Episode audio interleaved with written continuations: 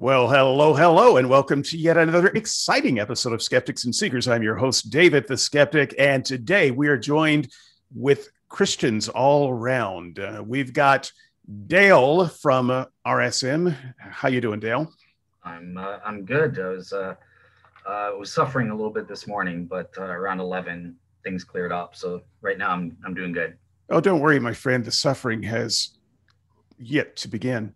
Um, we've got uh, we've got Mister Attack, if that's your real name, Mac Attack, uh, from Yep, the board. Uh, roomie. I do I do believe that there might be some people very anxious to hear what you have to say today. We we had we had a little bit of a dust up on the board. Oh, I thought Um, it was food friendly. Yeah. Oh no, no, it'll be very friendly, very friendly. We're on our best behavior, right?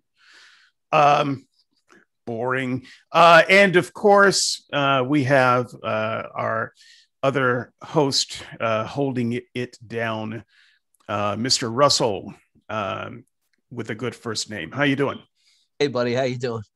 Never better. Yeah, Never better. lots Yeah. going on over here on my side, but you know that's to be expected. But yeah, I'm doing well overall. So this is the uh, penultimate show of the season, uh, folks. Penultimate, fancy word that means next to last. Uh, so it's it's coming down to the wire. We have this show. Uh, we have the uh, skeptics responding with stuff, maybe a stunt or two. Don't know. You'll just have to tune in next week. Um, and then the season will be officially over. But after that, we will have Dale and Val in the uh, official summer uh, kickoff of the off season. Once again, I feel like I'm doing the off season all wrong because I'm starting it off with a show. Um, but you know, it, it is what it is. Um, there will be other off season shows as well. Hopefully, not as many as there uh, usually is because I'm tired. so, uh, that said, uh, Oh. it's going to. yeah, I am. I am. I notice I haven't shaved in a few weeks, That's fine. and notice I didn't put on the eye patch little this week. I'm a little No, rough uh, too. No eye patch. I haven't showered in a week. This is this is who I am, folks. Dirty. Yeah. take it all you. in. Just take it in. ODB, So- baby. ODB. So, um, that said, uh, today's show, it's one that I've been looking forward to all year. Uh, you know, a lot of shows come up as the season goes along because things happen, you know, you know, you have to stay flexible with your schedule to be able to uh, deal with issues and topics that come up in the real world. Uh, and also issues that uh, that come up uh, on the boards and that people write in about, and so you've got to be flexible with that. This this one has been kind of on my mental whiteboard um, since the beginning of the season. I've been wanting to talk about this one for uh, a long time. So uh, I'm looking forward to it, and we're going to get into it. Uh, we're going to uh, let the Christians talk with uh, only one person pushing back this week. That's me.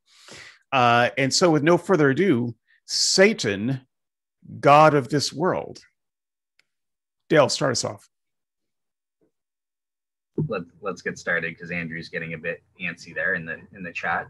Um, all right, cool. So, so yeah, thanks for having me on uh, to both Davids and that sort of thing. Uh, I see this as kind of sort of a do-over because uh, as David Johnson will remember, back in our first season, we did a, a show on Satan and spiritual warfare and didn't go down the best. So, so yeah, hopefully this will this will be a better show with uh, David Russell and, and Mac Attack helping me out.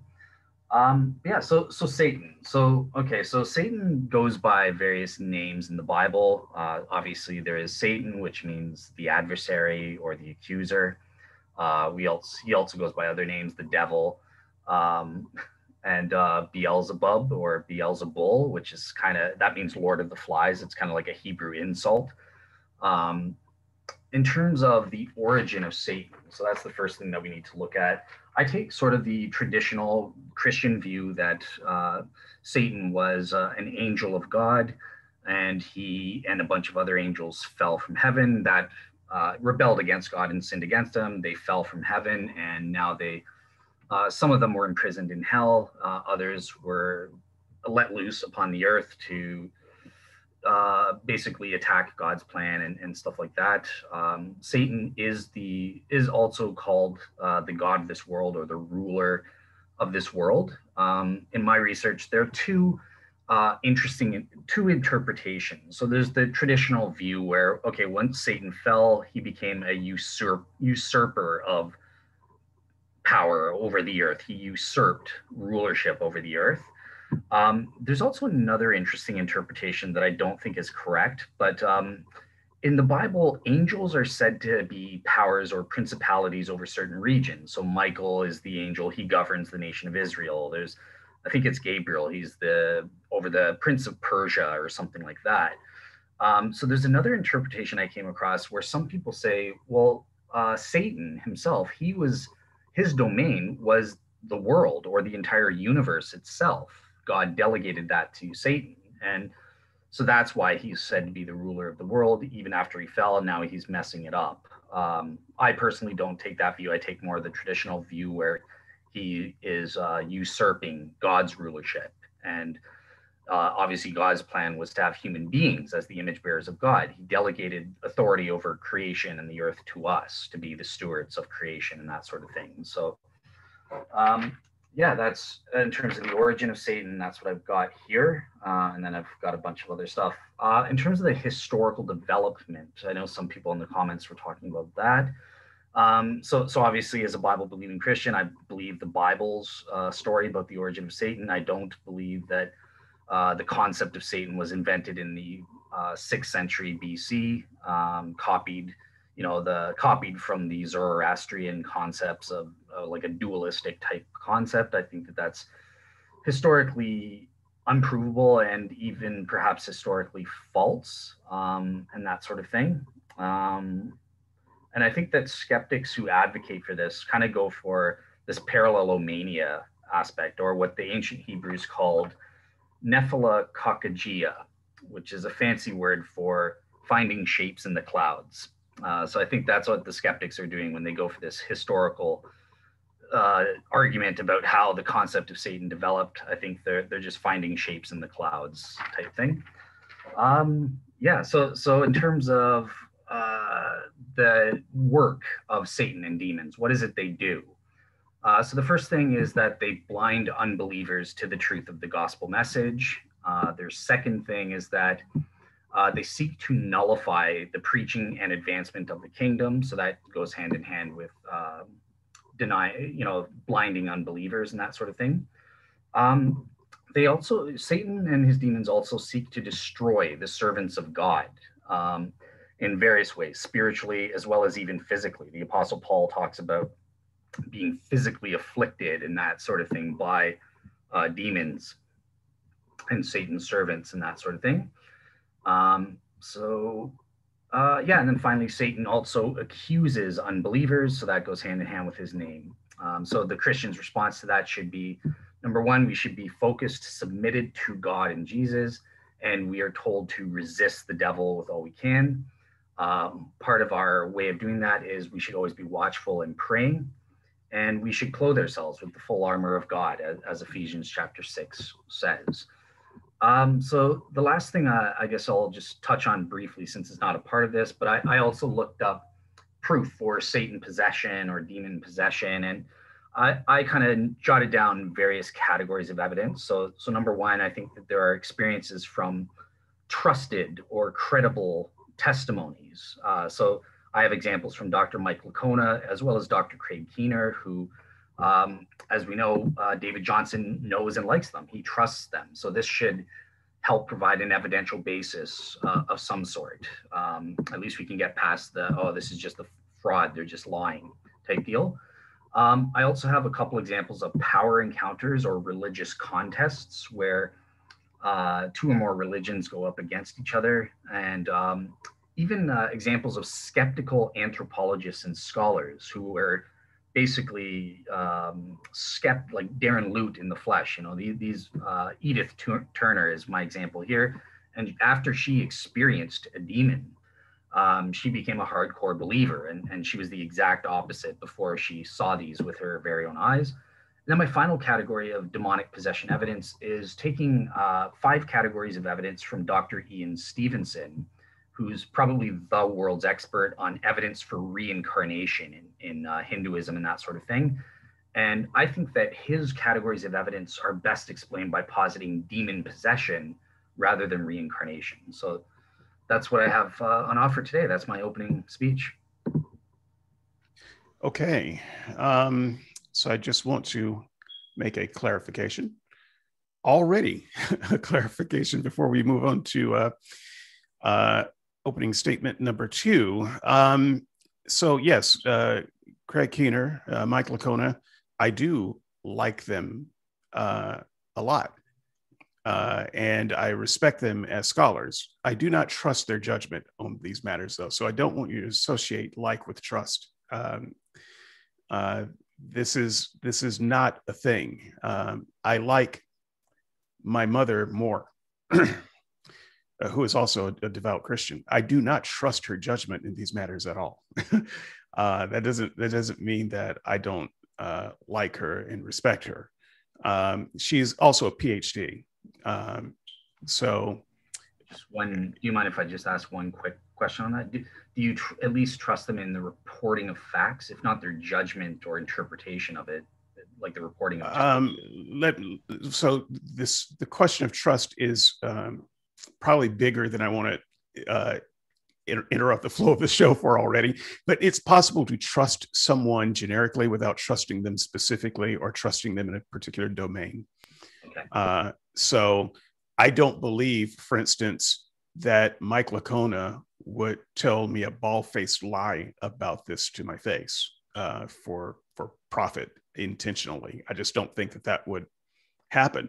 That said, I think that his judgment can be clouded by any number of of things, which which would put any pronouncement that he made um, in certain domains at a lower trust level or, or, or acceptance level than uh, you know when he's speaking in other domains right? So there there are lots of domains where people have some expertise at and you can you can trust their word for it if you don't have any expertise in there in that but that doesn't mean that those people can speak in any domain and you should just accept their word for it so i trust them in that i don't think that they're trying to uh, intentionally lie about it. I don't trust them in that I think that they know what they're talking about in this domain. Uh, I think that there are a lot of people, for instance, who have been uh, who have stories about being abducted by aliens, who I would both like and trust that they're not lying, and yet I would not believe their story about being abducted. And uh, Dale, I think that the same would be true for you. And so uh, I any anyone who's listening to this who would say, "Well, David uh, likes uh, Mike and uh, Gary, so or Craig, so um, sure, whatever Dale says, they says. Uh, I guess we can believe. No, you can't. Don't make that association.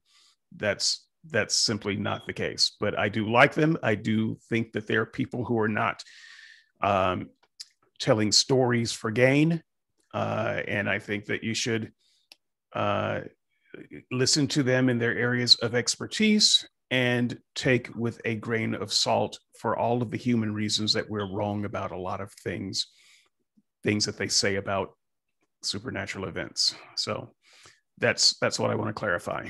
Um, hopefully that answers your uh, question, Dale. You can come back to it as the discussion begins. Right now, chomping at the bit, Mister Attack. Hey, uh, thanks for having me on the show. It's been a while. I think it's actually been exactly four months since I was last on. Uh, always nice dialoguing with you guys. And yeah, let's jump right in. So, the topic is about Satan. And there are a lot of views about who this person is, who this being is, that just are not true, that are like even within Christianity, that someone can say, okay, this is what I believe about Satan, and that's not necessarily true. So my purpose is here is like it's to present the biblical view of who Satan is described to be. I don't want to speculate. I don't want to say, okay, I think this is the case unless I have an actual warrant for that. Um, so, like, in terms of who Satan is, what the Bible says is that first, he is a supernatural being. That means he's not just another uh, human type, naturalistic uh, product of evolution or something. He is supernatural. He is powerful than any human power. He is not local. He's called uh, the deceiver of the whole world. That means he's not just constrained or restricted to one geographical area. He's a murderer. He's an accuser. And most commonly referred to as a slanderer. So, like his, the title itself, Satan, and what we translate it to be the devil. The devil is the English translation of the Greek, which mean which is diabolos, which that's where we get our word diabolical. So that word itself, diabolos, means slander, to accuse someone who's just mean spirited. Like I can say, like David, I saw you littering last night, and that may not be true or it may be false, but that's that's pretty much what he does. He's an accuser. He slanders all the time. Uh, some of the things that this being does is that he goes around trying to deceive and devour Christians. So First Peter 5 8, he says he's like a roaring lion. He goes around looking for someone to devour, and that's referring to Christians. Uh, there's parts where he's said to possess people, like in the case of Judas. He entered Ju- Judas and caused him to go uh, sell out Jesus. Uh, he's accusing Job uh, in the first two chapters. He goes up and says, Hey, God, the reason Job wor- worships you is because you give him all this stuff. I bet if you take it all away, he becomes an unbeliever. So that's what Satan does. In heaven, he's accusing. On earth, he is deceiving. Uh, and another thing that I saw on the on the article that you wrote is that you said, okay, I would love to meet this person. And for me, like that sort of read strange because I don't understand like if someone is trying to deceive you, someone is trying to fleece you of your money, for example, they wouldn't want you to know that they're doing it. So if you have money in your bank account and let's say I want to steal a million dollars from you, like what I'll do is perhaps I'll charge a little bit here, like 50 cents from your Netflix subscription, 50 cents from your uh, I don't know, Amazon or something. And that way you're losing money. You don't know you're losing money, but I'm getting money and I'm deceiving you. And the best way I can do that is for you not to know that I'm doing it. So Satan, one of the his primary roles is to lie and to deceive and to obscure and to obfuscate. And the verse that was quoted in the article, which is Second Corinthians 4 4, says that the God of this world has blinded the minds of the unbelievers to keep them from seeing the light of the gospel of the glory of Christ. So Satan is standing in the eyes of everyone in the planet and he's blinding them. He says, don't, I don't want you to see the glory of Christ. I don't want you to understand the gospel. I don't want you to think right thoughts about God because Satan himself, probably more than everyone else on the planet, knows more theologically accurate thoughts than everyone else. So he wants people to believe wrong things about God so that they do not believe the glory of the gospel. Um, I could say more, but I think that's a pretty good uh, starting point uh, to to spring off of. So yeah, thanks. Okay, very good. I um, had indicated that I had an opening statement uh, in the run up of the show, but I don't. I'll make a excuse me a closing statement at the end. So Russell, I'll let you uh, uh, close out the Christian uh, openings. Guys I, I, appreciate both of y'all's view um uh, and yeah i think both of y'all com- complimented each other on it. As far as you know shapes in the clouds dale i think that's kind of hilarious that you would bring up uh craig's little uh um, analogy there that he got from uh i guess in his studies of this. But i think a lot of christians have uh you know they look for shapes in the clouds too. And i think that's because historically over time, I think Milton kind of defined our idea, him and Dante, of this personage of Satan over time. Um, but uh, yeah, I mean, I, I think that's in Paradise Lost. Maybe, maybe you can correct me if I'm wrong there, but I think we, you know we've personified it to a degree where we have this this one image. But I think you guys do well into saying, yeah, there's in the Bible we can make a case, a probable case about who this Satan is, and that was pretty much where I would have went. You know, um, I think that you know in the Old Testament we see that uh, he is an accuser. He's an actual personage there. Um, he is a person. Uh, then we go through the, the New Testament and we see that that is a, a lot a lot more defined. Uh, Jesus talks about seeing him fall uh, from like lightning from the heavens, you know, and then we get a vision in uh, Revelations chapter 12. So I would just confirm what both of you guys said there. And that's pretty much all I got for that. So, okay. Um, let's let's see if we can make this a little bit more interesting then. Um, I want to start actually with you, uh, Russell, in your very last um, thought there uh, about seeing Satan fall from heaven. Is there any part of you that um, is open to the idea that maybe that's a figurative, apocalyptic uh, kind of illusion that uh, should not be taken as literally as Christians take it?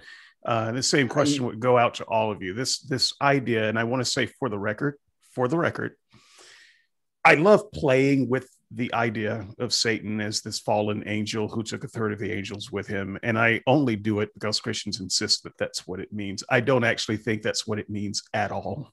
so, um, so anyone who hears me speak that way, just know that I am speaking as the Christians would have me speak.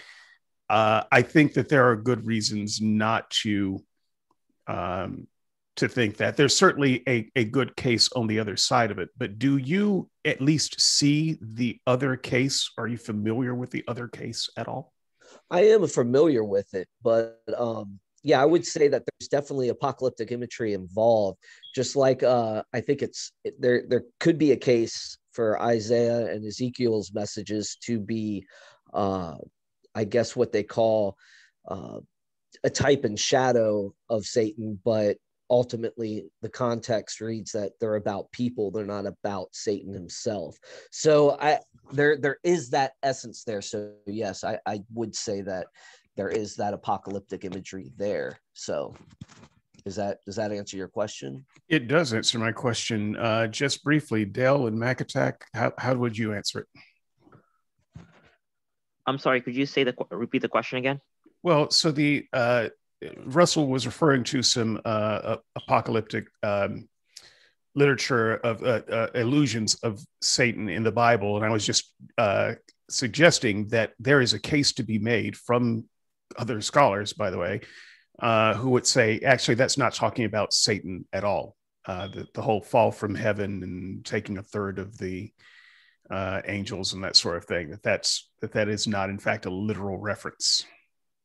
Yeah. You, and the question is not whether you think it is or not, because obviously I think that uh, the two of you think it is, but do you do you understand and at least recognize uh, the case for it not being literal? Yeah, yeah, I've read the the arguments about why like it doesn't mean what what it says, and like for instance, like where we get the word Luc- Lucifer is from Isaiah, and he's talking about the king of Tyre, and people apply that to Satan. And, and although like it, from the context itself it looks like he's just talking about a king who is very prideful and put himself um, above the stars so to speak.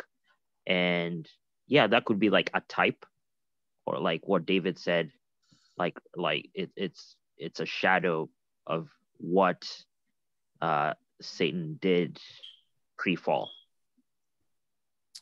dale yeah, so I, I agree with both David and, and what Attack said. So, you know, Isaiah 14 is is about it's using hyperbolic language. It's talking about the king of Babylon. Uh, the Ezekiel passage uh, is also talking about the king of Tyre there. Um, again, with hyperbolic language, uh, whether there's an additional double um, meaning there where it's symbolic of Satan, that's fine. Um, I'm not sure either way, but I think that my my notion of there being a traditional understanding of something like an angelic fall comes from other verses that aren't uh, talking about somebody else. So, for example, we have uh, Luke 10 17 that says Jesus basically is, is talking about Satan falling like lightning uh, to the earth from heaven. Um, and I, I think that that's a reference to Satan's fall. There's also Jude 6, where it talks about uh, God, uh, the angels rebelling and sinning against God, and then he locks them up uh, down into the bowels of the earth or into hell and that sort of thing. Uh, a similar verse is First John 3 8 that says, you know, Satan sinned from the beginning. Um, and with First Timothy 3 6, we get a little bit of a hint as to what that sin was. It was pride. So, you know, elders and that are told not to have be prideful, just like Satan was in terms of his sin. So, I think that there are, uh, outside of these Isaiah and Ezekiel passages, there are verses that hint at this angelic fall, and Satan is called the prince of all the, the demons and that sort of thing, and that he was an angel who sinned and, and fell with them. So that's how I would establish my understanding. Okay. Uh, so I'm going to take it as given that uh, everyone on the panel, besides me, believes that the Satan uh, character is a literal character that was around and the beginning that had some type of um, angelic beginning and had a fall from grace of some kind. Uh, so you can interrupt if you if you don't agree with that general characterization. But I want to I want to progress that a step further and pick up where Dale left off there, which is the idea of Satan being uh, a sinner, an evil uh, person, an evildoer, a liar from the beginning. How does that work out um, with the fall aspect? If he was a liar from the beginning, then he couldn't have been much of an angel. Um, so, what did he fall from if this is what he was from the beginning? Oh, so that's for me. So, so it doesn't. It, it's for any. It's it's for anyone. This is this is. Uh, I know that the four of you are there, but I uh, I don't want you to feel like you have to take the initiative every time, Dale. Okay. Um, so so yeah. So obviously, sin from the beginning uh, implies a temporal thing. So it's it's not that he was created sinful. Uh, that's not what that verse is saying. It's saying he was created perfect. He was like every other angel. He was uh, had his dominion and that sort of thing, and he rebelled against God or sinned against God through his own free will choice, um, as well as all the other angels that fell with him. Um, well, it sounds like it happened pretty early, though. If it's saying from the beginning, I don't, I don't know what that means. If it doesn't mean the beginning yeah, it would have to be obviously it's pre the fall of human beings, right? Because he was the serpent, um, the serpent or the snake in Genesis, is or as a, is at the very least symbolic of uh, Satan himself and that sort of thing. So I think Satan was the one who tempted human beings. Uh, so it just comes down to well, how do you interpret from beginning? I think that you're maybe going a little bit too literalistic, like oh, as soon as Satan was created, evil. That's not what the Bible's implying. Well, but there there are lots of beginnings though. But if you're going to use a word like beginning, it has to have some kind of meaning. So, for instance, uh, we can talk about the beginning of the universe as in a kind of a Big Bang thing, and uh, that doesn't even mean the beginning of the cycle of universe. Be, maybe the beginning of this universal cycle, if you believe in a cyclical uh, type of universe. Uh, and then you can talk about, well, the beginnings of humanity. Well, that's billions of years away from the beginning of the universe. So that's another beginning uh, right there. You can talk about the beginning of modern humans, uh, anatomical, anatomically modern humans. That's another beginning. Uh, and so there can be lots of beginnings, but the beginnings have to, if you say in the beginning, you have to be referring to some beginning. And so if you're saying that Satan was a liar from the beginning, I'm, I'm trying to figure out what epoch that represents. Yeah, I don't I don't think that we can. The Bible doesn't specify. Uh, just to keep it uh, straightforward, and it depends on how you interpret Genesis. Is it billions of years or six thousand years old or something like that? Uh, my best guess is it's it's just saying from the beginning. It, it's we know for a fact scripturally that it was before uh, the creation and fall of human beings, where we are in the you know, in a fallen world and stuff like that, we can say absolutely it was before that. But as to whether it took place during the Planck time or, uh, you know, for during when the sea 400,000 years after the Big Bang or something like that, the, the Bible doesn't give us those details. So I can speculate and tell you what I believe, but I mean, it's it's not biblically based. It's just me. Sure. Well, I mean, I I just I just find it an interesting idea that things could have been going along well for hundreds or thousands of bill or billions or trillions of years before our beginning and then satan decides you know what i want to shake it up if, if, that wouldn't actually mean much than to say that he was a liar a sinner from the beginning uh, so it is it is a little confusing and this is some of the conversation that i have uh, heard and had among Christians. Uh, and it's a little bit confusing to say, well, this is how he was from the beginning, but he was perfect to begin with. Well, if he was perfect from the begin with, there's there are questions like how did he get this way in the first place? But if he was this way from the beginning, then one might wonder, well, maybe he had a purpose. God had a purpose for making him this way from the beginning. Uh, that's something that we might get into a little bit later. But I just I just wanted to put that out there as one of the um, points of confusion about Satan's origin. Uh, it's and if you hadn't brought up that passage, uh, Dale, I would have. Um, so it's it's an interesting thing that I know we're I know we're not going to get there with it because the Bible is is somewhat sparse on uh, details about Satan, especially his origin story, and where it does speak, it it's somewhat unclear. But I, I actually want to get to the, the titular um, question of the show, which is God of this world? Question mark.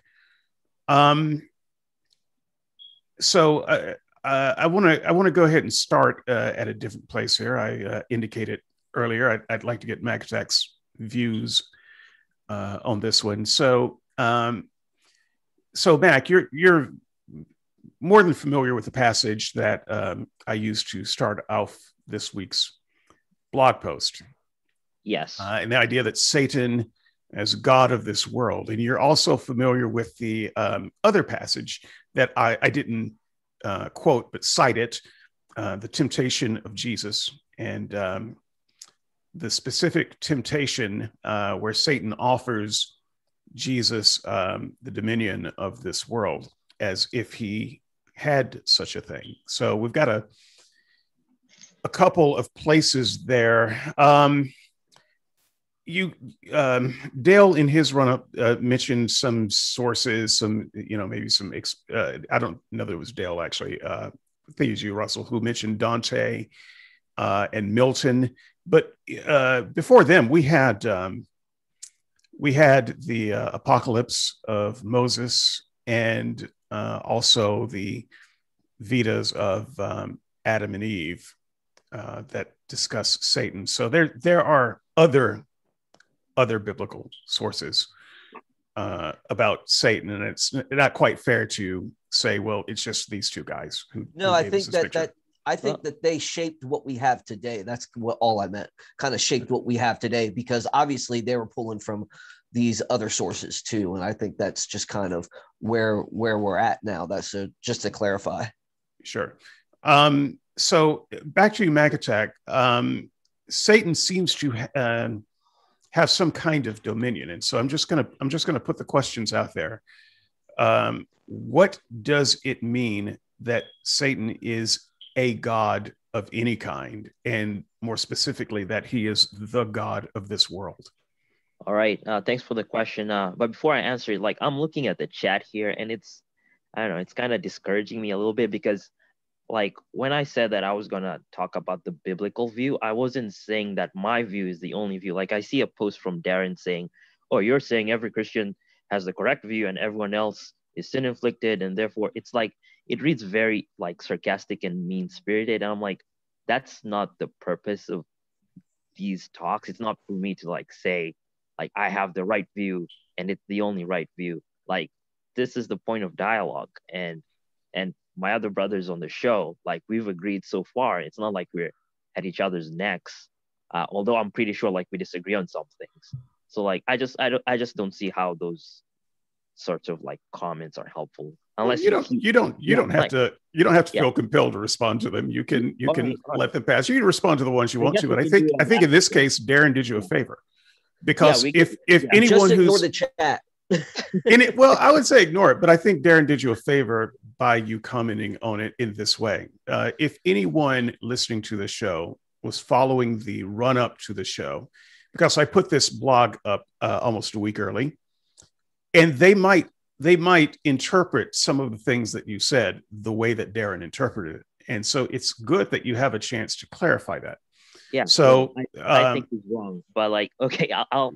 I mean, I interpreted it that way, and well, well, I'm I'm not a stupid person, and I'm not especially mean spirited well, all debatable. the time. it's, stupid, it's not so, that anyone is stupid or, or anything. It's just that right. Like but, someone, asks, someone asks you, someone asks a Christian a question, right? And I'm like, okay, let's go to the Bible, and then you're like, oh, actually, there's other Christians who believe anyway that's a right but right but I'm just, I'm just saying you kind of opened the door to that kind of speculation earlier because I felt the same way. Now, I wasn't going to bring it up in the show, but I, I felt the same way. And I think it's good for you to clarify that and get your, this is why I want you on the show so that you can actually get, get your meaning um, out on the table so that people can hear you directly. You, you always do better uh, that way. And so I just, I just want to let you loose with with these questions. What does it mean for Satan to be a god of any any kind, and more specifically, the god of this world?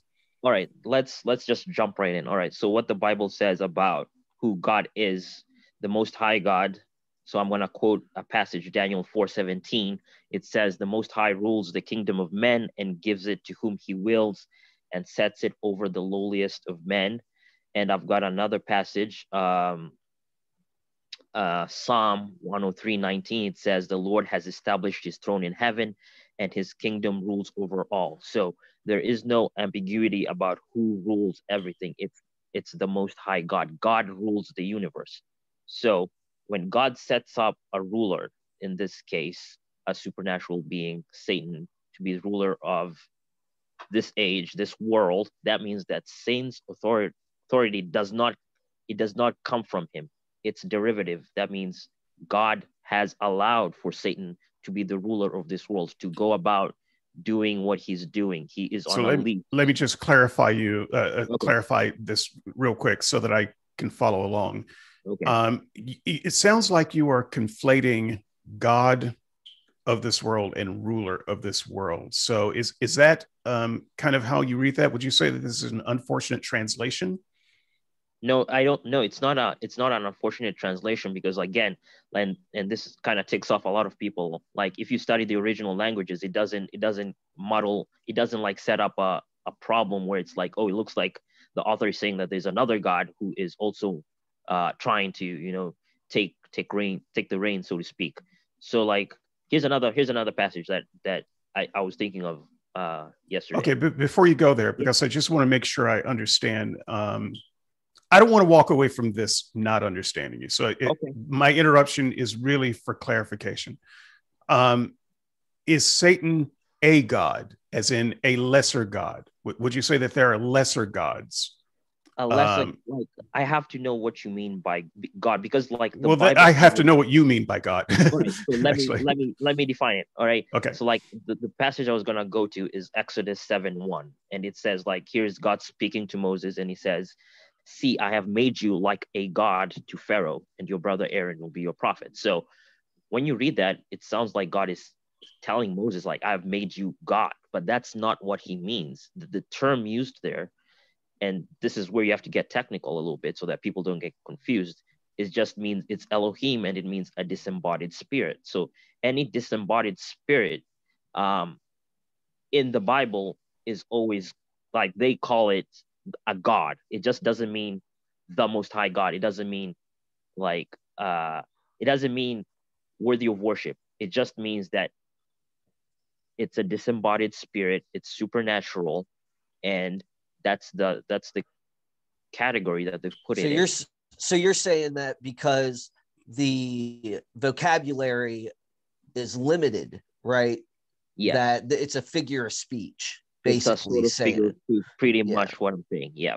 Yeah so like when he says you know have no other gods before me he's not saying there are little other gods before me. You're saying that you know it could be an idol. It could be you know just what you conceive it as you know? Whatever you conceive it as and also like there's a spiritual aspect to it where it can be like a disembodied spirit is seen as god when it really isn't. Okay, So let me let me yeah. ask about the disembodied spirit uh, part because that's new to me. So I'm thinking about uh, outer body experiences, near death experiences, um, and when I hear Christians talk about that, they talk about it like a disembodied spirit. So uh, let's just assume that uh, they are right. I don't believe it for a moment, but let's just assume that they are right for the sake of this question.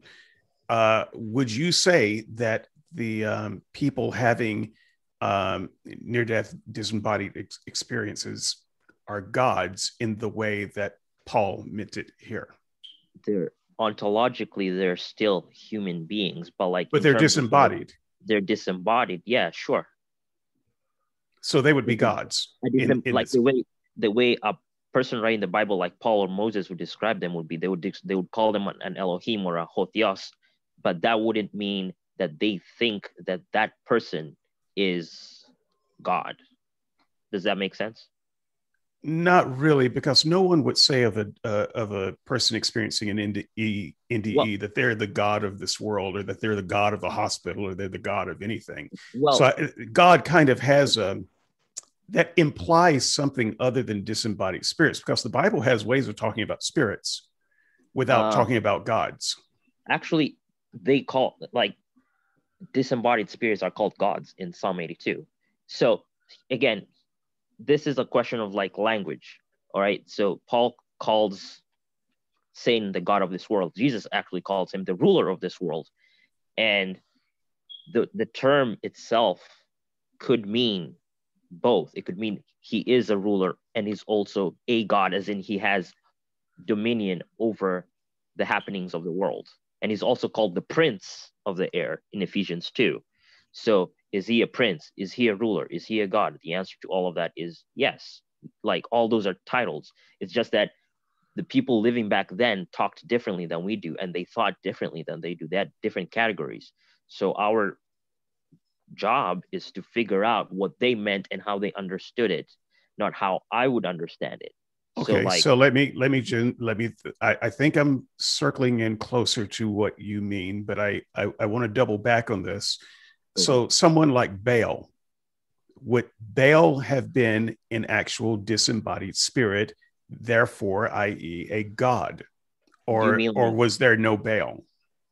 that's the thing so uh, like there's there's there are pro- prohibitions right where god says do not like go out after evil spirits so there's an acknowledgement that evil spirits exist and then this baal like some idols were just idols they weren't really alive or anything or they weren't uh So you don't even think that Baal was a disembodied spirit. I, I really don't know that much about if Baal was actually real or not. Do you I think don't there were any of the people God. that that God that God's people worship? Do you think that they were disembodied spirits that they were legitimately worshiping and thought were gods? legitimately worshiping like Yeah, they- I mean, they legitimately thought that they were real gods because they were legitimately disembodied spirits. like Moloch. Yeah, sure. Like like they would offer their children to Moloch. Yeah. Uh, yeah. So you believe that Moloch would have been an actual disembodied spirit, right? in terms of actual, I don't know because I didn't live there. Uh, but I can say what what it's described as is yeah, evil spirits do exist. Okay, so when so you think that Satan is an actual literal disembodied spirit, right? He's supernatural. Yeah. Okay, so is he the only actual supernatural being in the Bible? I'm trying to get a sense of no, if he's because- the only one or if there were other ones with him so that you could properly say in their language that there were many gods. There were the, okay, there's Satan, right? And he's a disembodied.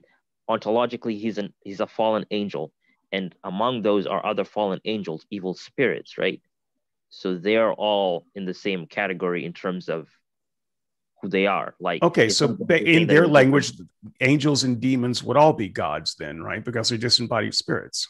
They would be described as gods. Yes. Okay. All right. All right. That's, That's all I'm getting. I'm not. I'm not even trying to push back on whether I think that makes sense.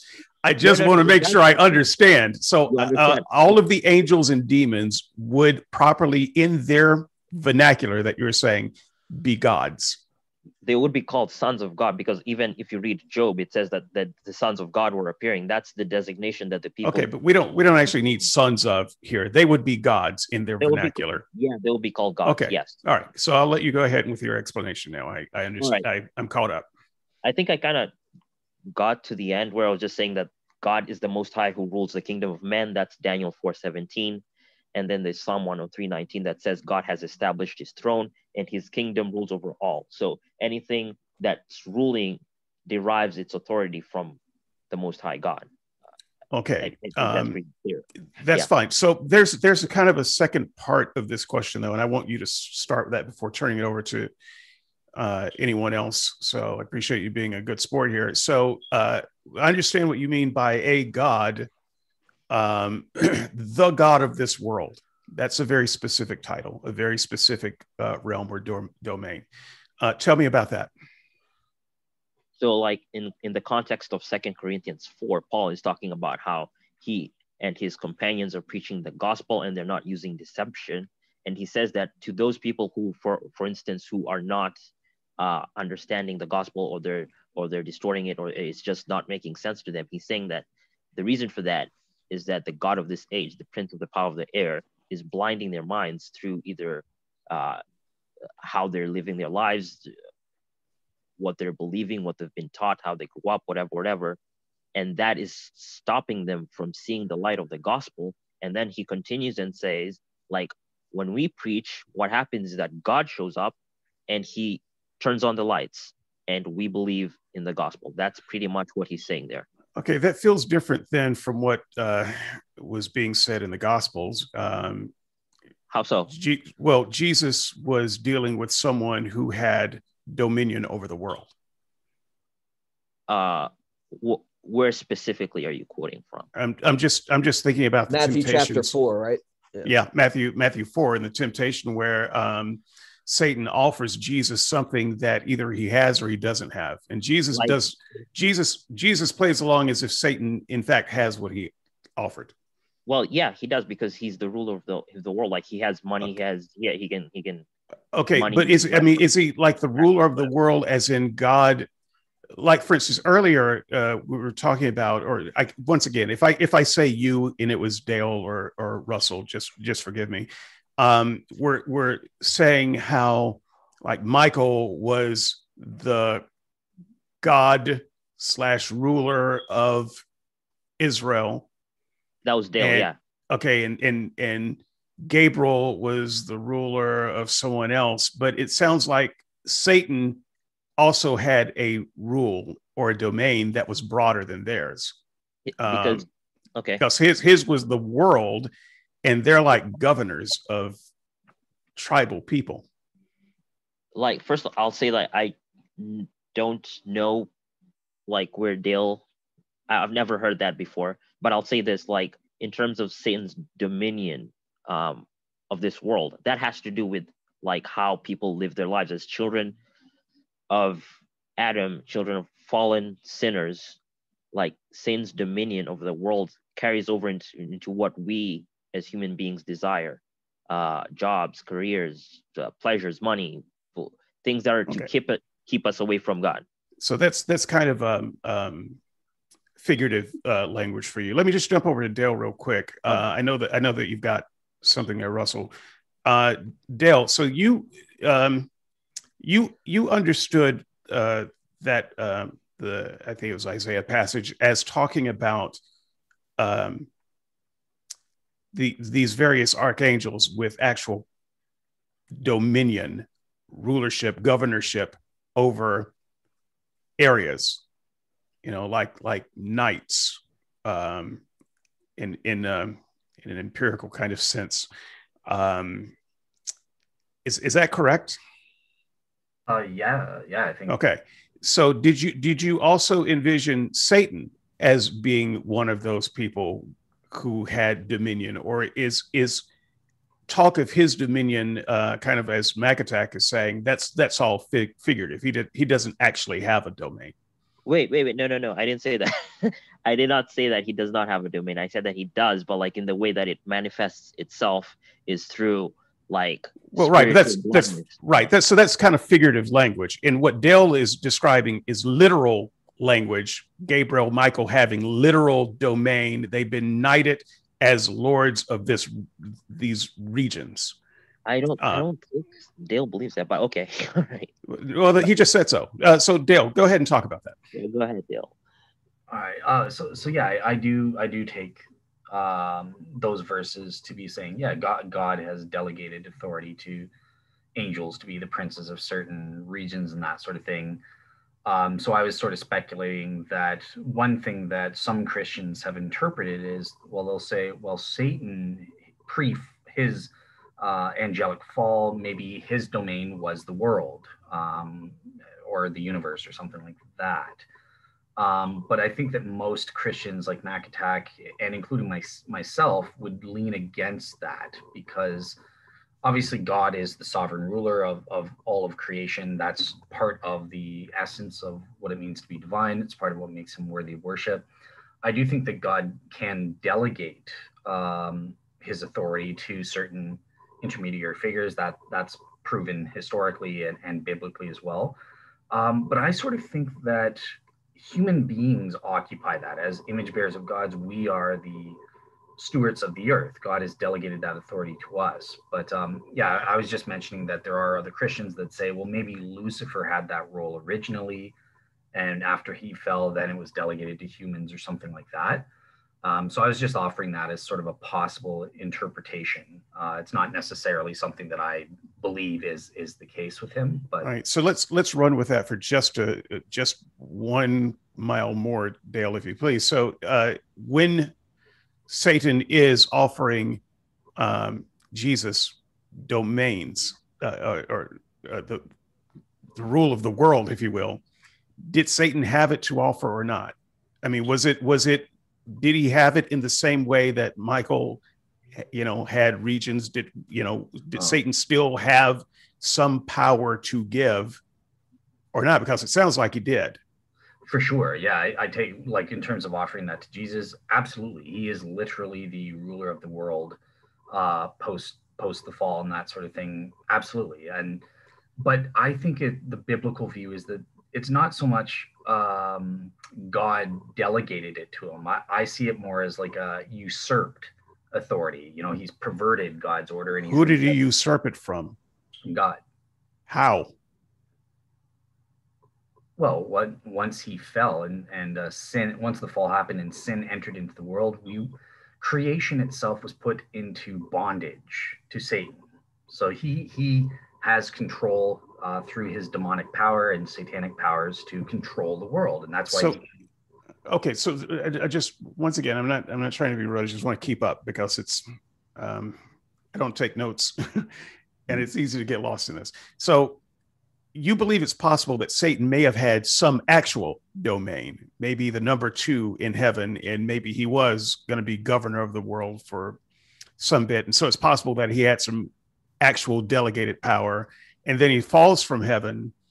Um, but he still kind of has the ability to exercise some power here. And what whatever he did to cause the fall on earth, it it wrestled away the power from God And so he legitimately has a rulership over this earth that he can bargain with Jesus.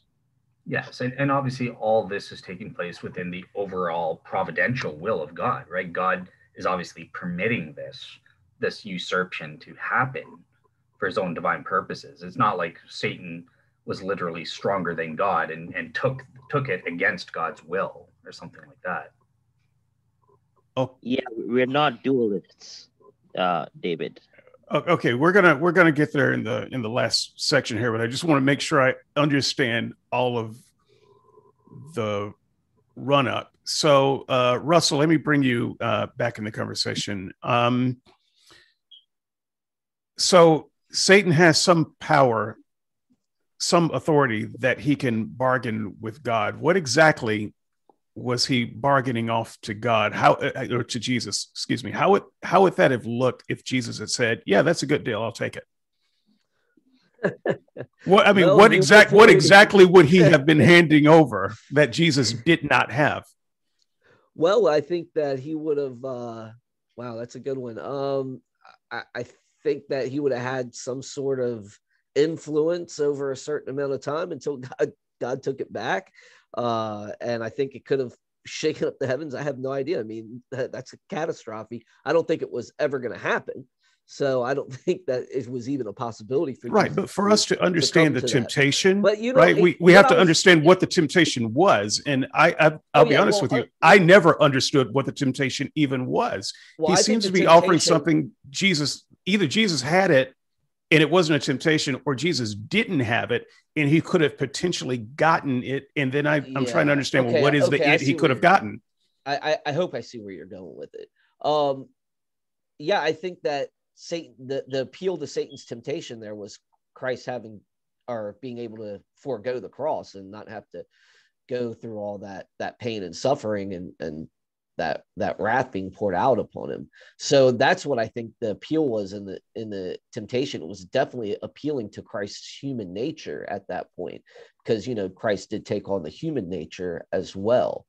But uh yeah, as far as as the, Christ actually failing in that. I don't think he I don't think he there's even a chance for him to actually fail. But I I do see the temptation of there being that human side where he'd have to endure all that, and it would have just been given to him versus going God's route. And I think that's the moral of this of the temptation is that it didn't matter uh, what Satan tried to do, that Jesus was going to take God's route over Satan's route every time. And even if that meant dying for it. And that's a lesson to us that we we are, you know, we should be going God's route regardless of what will happen to us here. So that that's kind of like the way I see that. Did that answer your question? Um, as far as Satan having, hold on, let, let me finish. Uh, I, I thought I was finished, but I just something else popped in. I sure. think that also uh, um, the idea that Satan had all this in the realm of us giving him that political authority at the fall. I think that uh, you know, he did have dominion and influence, but I also see where he could have been lying about that influence because it does state that he's a liar. So could he have had it? Maybe. Could he have not had it? Maybe not. I I don't know for sure because he's a liar. I can't trust anything that he says.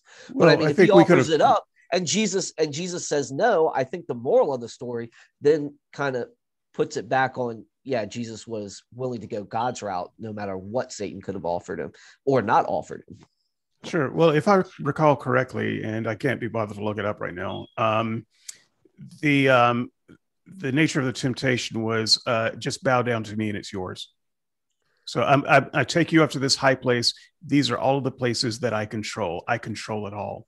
I am ruler of it all. I am, if you will, if you'll allow me to put words in his mouth, God of this world. Just borrow them from Paul.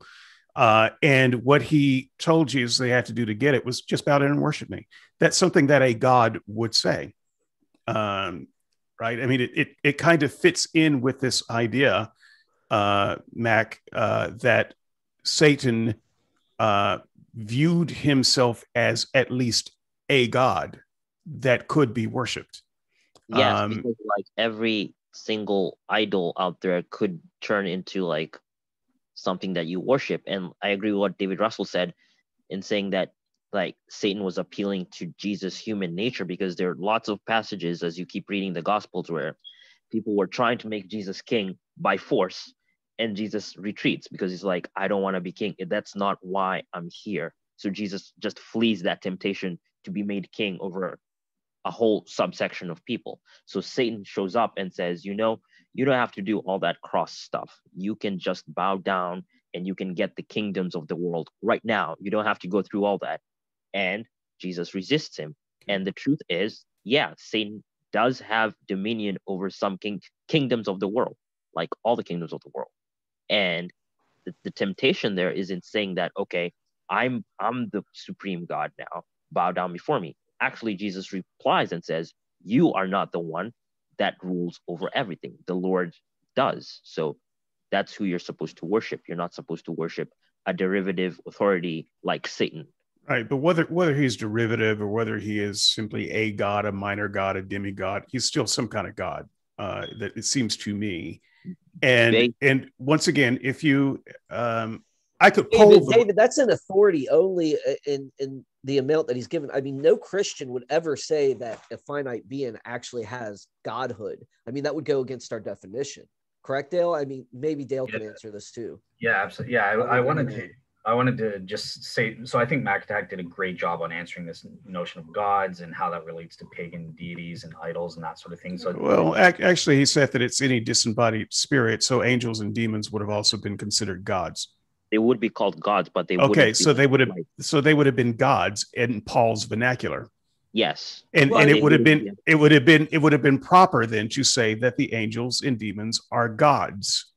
So, so in the vernacular, yes, yeah, that's. But that's in a certain sense, I mean, in in Psalms eighty eight, Jesus refers to uh, people as gods too. So the judges were supposedly gods too, as far as their authority and and the and the. Well, it's it's a little have. bit different it's to not, say in not, in this in this one small instance you're going to have a power like a god over this one person. And another thing to say you are a god. Okay, those well, are those well, are different. I mean, those are different you things. You are gods. He says you are gods. I mean, it's a figure of speech. I mean, you have to grant that to. You have to like understand what they're saying in that time in their vernacular. I mean, Paul calls him a god and then calls him the prince of the air. So what is it? Is he a prince or is he a god? You have okay. to look at the figure of speech and the way it's been it's being used. Right, but from from my point, I don't care whether you say he's the god, whether he's the you know the ultimate god you have to at least acknowledge he's a god in their understanding of God. No, in their in their understanding of gods. It's like when I, I there's sometimes. What I do you say, mean? No, I tell I tell them I'm about to explain it to you if you shut your mouth. No, I'm just joking. uh, I'm just I'm going with what I've been told this whole time. I know, I know, that, I know you are. Okay, I'm teasing, I'm teasing, you by the way. Um, you know me, I like to break it up a little bit, break the ice. But uh, oh, that was funny. Go ahead. I often call uh the uh some of my friends, you know, one of my friends, he loved his car so much. I, I, said, that's your God, man. You know, and you know, it's just a figure of speech. You know, I'm not not using it in technical like meaning okay now this is what i really think i really think that this car has some supernatural properties no i just think it's it's a heavy influencer on the way he acts and and so forth so I mean, that's kind of the way I see it, and I, I, most Christians, I think, do see it that way. okay, but that's that yeah, that's that's that's not that's not what was said though earlier in the show. It it's was. disembodied. No, it wasn't. It's I disembodied it spirit, uh, and that something someone like Molech, for instance, was an actual, excuse me, Molech, an actual guy with actual power, who's an actual spirit, and they would have considered him an actual god. It doesn't matter whether you say they would have considered him equal to Yahweh? That's a different question. But they would not have been wrong to say he was a God, and you would be wrong to say there are no other gods. David, you're misunderstanding like what David and I are saying because we're saying that the way that disembodied spirits were described in the Old Testament in Hebrew was Elohim, and that means like just a disembodied spirit. So you can substitute that term into our English and say that's that that's a god. Okay, so an evil spirit, a demon, could be referred to by a person living in that time as a god. But that designation obviously gets muddled because we live in a culture where God means specifically one thing. So it's not that they thought for sure that any evil spirit was God. They just called it a god because it was a disembodied spirit. That's, well, they also worshipped it. Uh, they also worshipped lots of gods, and so they thought that they were beings to be worshipped. Unlike a car, which you might call an idol, but you wouldn't call a god. Dale, uh, go ahead and you, uh, you, can have the last word on here. We've got a lot more to cover. Okay. Uh, yeah, I've been trying to to say something. I, I don't even know where it's going to fit in, but okay. So the first thing, yeah. So I like what David Russell and MacAttack have already said. I think they they've said it mostly correctly in terms of this term gods or Elohim lords and that sort of thing. It's a figure of speech, in ancient Hebrew. Um, so to answer your question, there are some some skeptics have pointed out contradictions between the way Isaiah views pagan idols or gods and other passages. So I don't think there is a contradiction there. So what is happening is Isaiah's right. These pagan idols, there is no god Baal. There is no being, um, you know, um, Marduk and or Zeus or something like that. Um, but these idols are made up or invented. They're just carvings of stone, and demons, imper- demons, uh, demonic spirits impersonate these gods and use it for satanic ends and stuff like that. Uh, so I think that's what's happening. That's how we reconcile any any texts that skeptics want to say are a contradiction between. Where do you get that from? That that feels like headcanon. I don't see how I. No, he got you... he gets it from Isaiah. Let me. I'll find the reference for you right now. Yeah. Okay, and, I, I you can also that. see it in Jeremiah 10 as well, where he's talking about the the the people carving into idols and and they really can't do nothing it, it, you know it's it's all throughout scripture right but so sure you can but you can say that about i'm sorry you can say that about god too because catholics use idols uh, to represent gods. It doesn't mean the idol is a god. Uh, so yeah, I don't. That that doesn't. The idol isn't a god. That's what the saying. idol isn't a god, but the god behind the idol is a god. so it doesn't. That that is not. Um, that is not a refutation of the so, idea that these beings were real. No, so so this is what I was. This is the second part. Just just let me get this out, and then I'll, sure. I'll shut Go ahead. Talk as long as you want. But so remember i mean it's a lot of contradictory stuff and i'm trying to i'm trying to keep it all together um let me help so you. i just okay go ahead let me help you with my take and see if that works so we've discussed this when we did the show on the trinity uh, uh, spe- specifically the old and new testament data so remember there's two ways to look at this right so the first one is with respect to what is god uh, so this is the philosophical perspective so i'm going to say with these pagan idols uh, they are not by essence uh, God. They don't have the divine nature.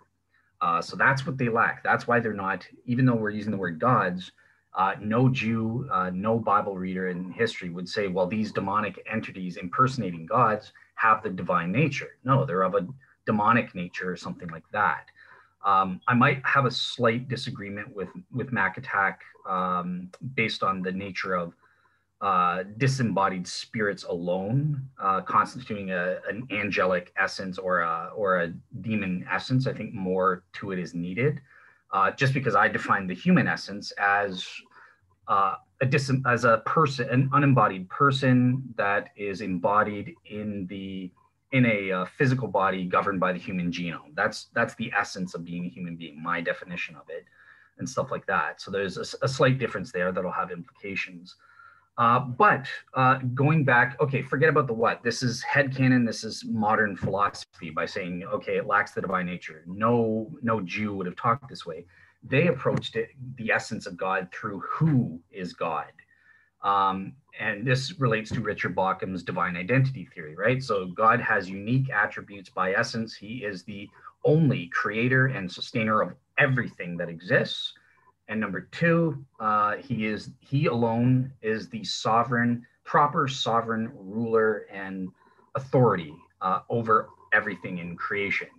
No pagan entity or quote unquote God um, had those attributes, and that's how Jews of the Second Temple period would have differentiated. You know, if a pagan came up to them and said, "Well, what's so special about your God compared to ours?" That's what they would have said to say, "Our God is unique. He is the one true, only God." your pagan entities are filth, throw them in the garbage. Okay, right. And they would have said that all the way up until the time that they started bowing down and worshiping these other gods. So, um, yeah, I, I mean, that may be an idea that some of them had at some time, but they were always going off worshiping other gods. And so you can't, I don't really think it holds that that's that was their persistent idea of who God was. But that was their that was them sinning, right? Like okay, you can say that it's sinning, but it's what it is is it showing in practice what they thought gods were.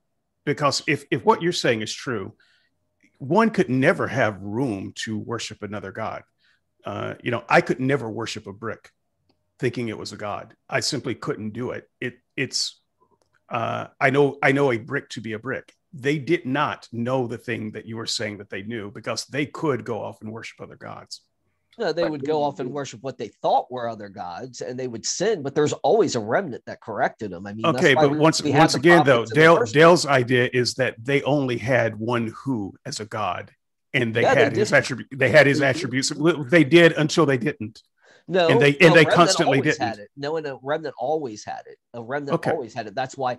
Uh, so, so this is a no, no, no true Scotsman well, no, no, no, argument for the, well, well, for the remnant. I mean, you see, you see, you see the faithful that that that the prophets they they actually put them up. I think it was the the Rechabites that that he uh, said were loyal, and, and you see the the right the Burks. I understand that though. So, I, I understand mean, that though, David. But what all that's saying is there was a group of people who stuck with the right guy yeah, it's, it, but but you're saying, idea. but what Dale is saying is definitionally, they couldn't have thought of these other things as gods. And I am saying historically, if you're taking the Old Testament historically, they did think of these other guys as gods. Some yeah, all of probably, the time. Yeah. Some of them Some did. Of like okay, like the it's reference obviously a division. Oh, go ahead, Dale Matt. Did. Sorry. Oh no no sorry sorry. Uh, like Dale was referencing Isaiah 44, where Isaiah goes on this rant and says, like, you people are worshiping idols. You take the wood and then you carve it up and you make it into an idol and then use the same wood to cook up a meal and then you use it for whatever. And he's just saying that the whole idea of idol worship is ludicrous because you're you're pretty much worshiping a brick. But then there's an also there's also like another aspect to it where it's like evil spirits were all over the place and uh, people would have been tempted to worship like uh, an evil spirit like that demanded you to sacrifice your child, something like that. Okay, uh, so I'm gonna I'm, I'm yeah, gonna let it yeah. drop there and leave it to the commentariat, um, and I'm gonna move on to Satan's origin story. I'm gonna move through this very quickly because I think some of this was covered here. Uh, sorry about the cutoff. I just want to get through these I'll, I'll, let you. I'll let you finish your thought in a, a minute, uh, Mac, because you can just tack it on to this next section here. So I'll give you first bite of uh, the apple. Uh, I want to get to the after show, though, while I still have energy, um, because I think that so there may be some interesting tie-in uh, to this, and I know that Dale put in some time, uh, and he may have some things to say about that. So I, just a lot to cover. So um, the origin story kind of um, feeds into this. I guess we could have started with the origin story, but I, I think uh, it was more interesting to start this way. Um, Satan, um, you know, just going with a kind of a typical origin story, I, I would say first and foremost, it, with my Christian hat on, we don't know Jack uh, about Satan's origin story, but I and I think that the Christians are kind of wrong about the origin story that's kind of headcanoned into place. But let's just assume for a moment uh, that it is it is as uh, a lot of Christians like to think it is. Satan, uh, he's a good guy, uh, maybe number two in heaven. You know, um, you know, most most beautiful, most beloved, most privileged, uh, what have you. Uh, but angels being free will creatures uh, Satan wanted more. He wanted more. So one of the one of the things that uh, Sarah often uh, brings up, and it's something that I uh, have wondered for a long time, even uh, as a Christian, is if Satan was as close to God as any creature could be, um, not just physically, but but close in every way, beloved, trusted. Uh, he is experiencing the the greatest heavenly heaven that anyone could imagine. How could one experiencing that spending their days in the bosom of god think you know this isn't enough? Just philosophically speaking it doesn't make a lot of sense to me. Um, go ahead and tear into it anybody who wants to. All right so i get first dibs. Um, Oh yeah, that that's right, Mac. I'm sorry. I, I told you uh, you got first dibs, and you can you can finish your thought as you bleed into this question. So all right, uh, sure. Finishing my thought, Isaiah 44 was where Dale was talking about, and I think we actually do agree on it. It's just maybe we would describe it differently um, on that. Yeah. So all right, to the question, uh, why would Satan, who lived in heaven perfectly, rebel against God? That's a million dollar question that uh, the like it doesn't like there is no chapter or verse that I can take you to and say, okay, this is the exact reason why.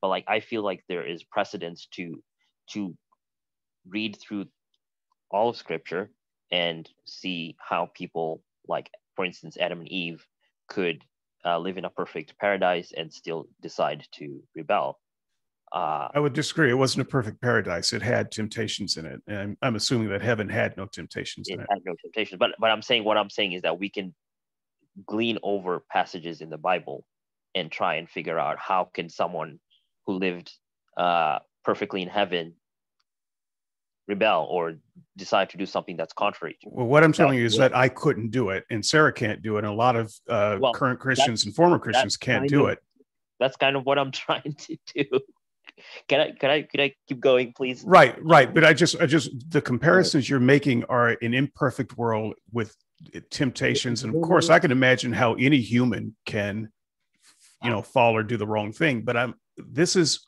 that's not the situation that Satan was in. And so philosophically speaking, I am still I'm still like set, setting the table to answer the question. All right, I'm gonna I'm gonna mute my mic so the next time I interrupt, nobody will hear it. Like, you, can, you can chime in. Um, all right, so Satan is in heaven, everything is perfect, and he rebels. Does any Christian know for sure why Satan sinned? The answer to that is no. It's not. Not. We're not told wh- how.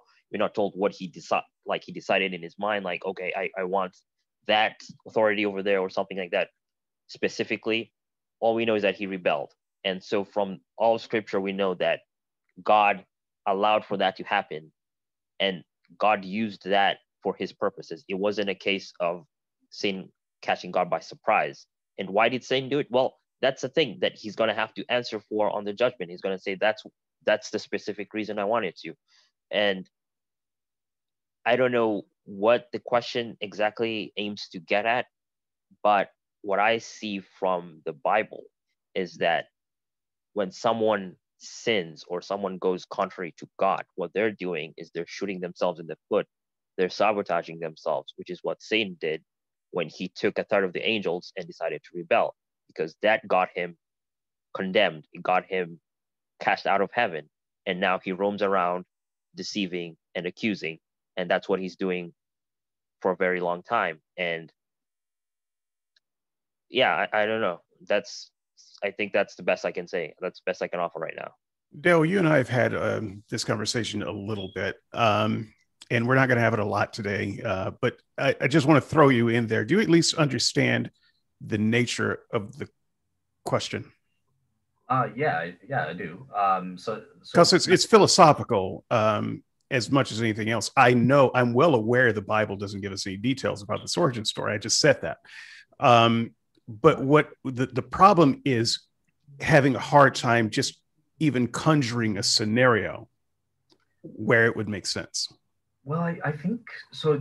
Just so, so, just to add to what Attack just said, I, I think the Bible does give us in First Timothy three six, uh, one extra additional detail as to what that sin was that Satan did to rebel against God, and it was pride. Um, you know, out of pride, Satan sinned and was therefore condemned against God. Um, now, in terms of the philosophical question, uh, you know, it's the same philosophical question we have with Adam and Eve in the Garden Garden of Eden as well. You know, you're in perfection. You were created good by God and morally ideal and everything like that. How could you freely choose to sin in such a scenario? And I think that the only answer that we can have is what philosophers call acrasia, otherwise known as weakness of the will. And that's what it was. So I take uh, a philosopher, Dr. Tamar Schapiro. I, I did a show uh, based on my uh, essay in the philosophy of mind class on acrasia, what it is, how it work, how weakness of the will can work for uh, people to sin when they're created good uh, as God defines good and that sort of thing. So it's basically based on orientation. So we are we are oriented toward God when we're created perfect. Uh, Satan was oriented. Lucifer's not his proper name, uh, but Satan was oriented towards God and goodness and moral goodness and everything like that. But it takes willpower. It takes effort to maintain that orientation when we're faced with certain temptations or something like that. And certain temptations are just an inherent necessary part of having of being a free will creature. And sometimes so with Satan, when he was faced with this temptation, he freely chose to let go of the of what Tamar Schapiro calls the burden of uh, of freedom to you know keeping himself oriented towards God and saying nope I'm not going to be tempted or given to that temptation. He let go. And that oriented his will towards this prideful sin whatever it was that this act of rebellion against God. And then he gave in and chose to do the sin. Um, and that's the same answer I give with Adam and Eve in the Garden of Eden. Why did they choose to sin against God or eat the fruit or whatever it was, acrasia, a weakness of the will. So that's my okay. Answer. Two down, one to go. You both misunderstand the philosophical question um, because you keep talking about Adam and Eve and temptation. Uh, it's not the same thing. There was a specific temptation in quote unquote paradise. Eden was never paradise. Eden was never paradise. It had an evil creature in it when they got there. Uh, it had a, a a death tree that looked beautiful in the middle of the garden. It was not paradise. Now, it, it, the only way you, the connection would be made is if you're saying, well, heaven was like that too. It had its own version of an evil temptation. It had its own version of some some things that would go bad.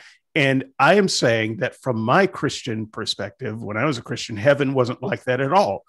It it would not have had any um, thing pushing you toward doing something bad. So that's why does it? That's can, can, I? Sorry. So that's where we disagree. That's logically impossible. Now, now there it could be that there was no external temptations or influences up in heaven, like there was with Satan or something like that in the Garden of Eden. But there are inherently any when you're a free libertarian free will creature, there are inherent temptations that you will be privy to. It is impossible for there not to be any temptations, at, at least of the internal variety. So we would disagree fundamentally on that. It is the same as Adam and Eve. Okay, then uh, I would say then what you're saying is my philosophical uh, dilemma is not a dilemma because heaven's not perfect. Um, so do you do you see do you see um, post post Earth heaven uh, with humans in it being able to fall? Or do, do you see that as a different kind of heaven than it was before humans? Because if if they if you could fall then, and the the number two guy, if if it wasn't enough for him, then how's it going to be enough for us?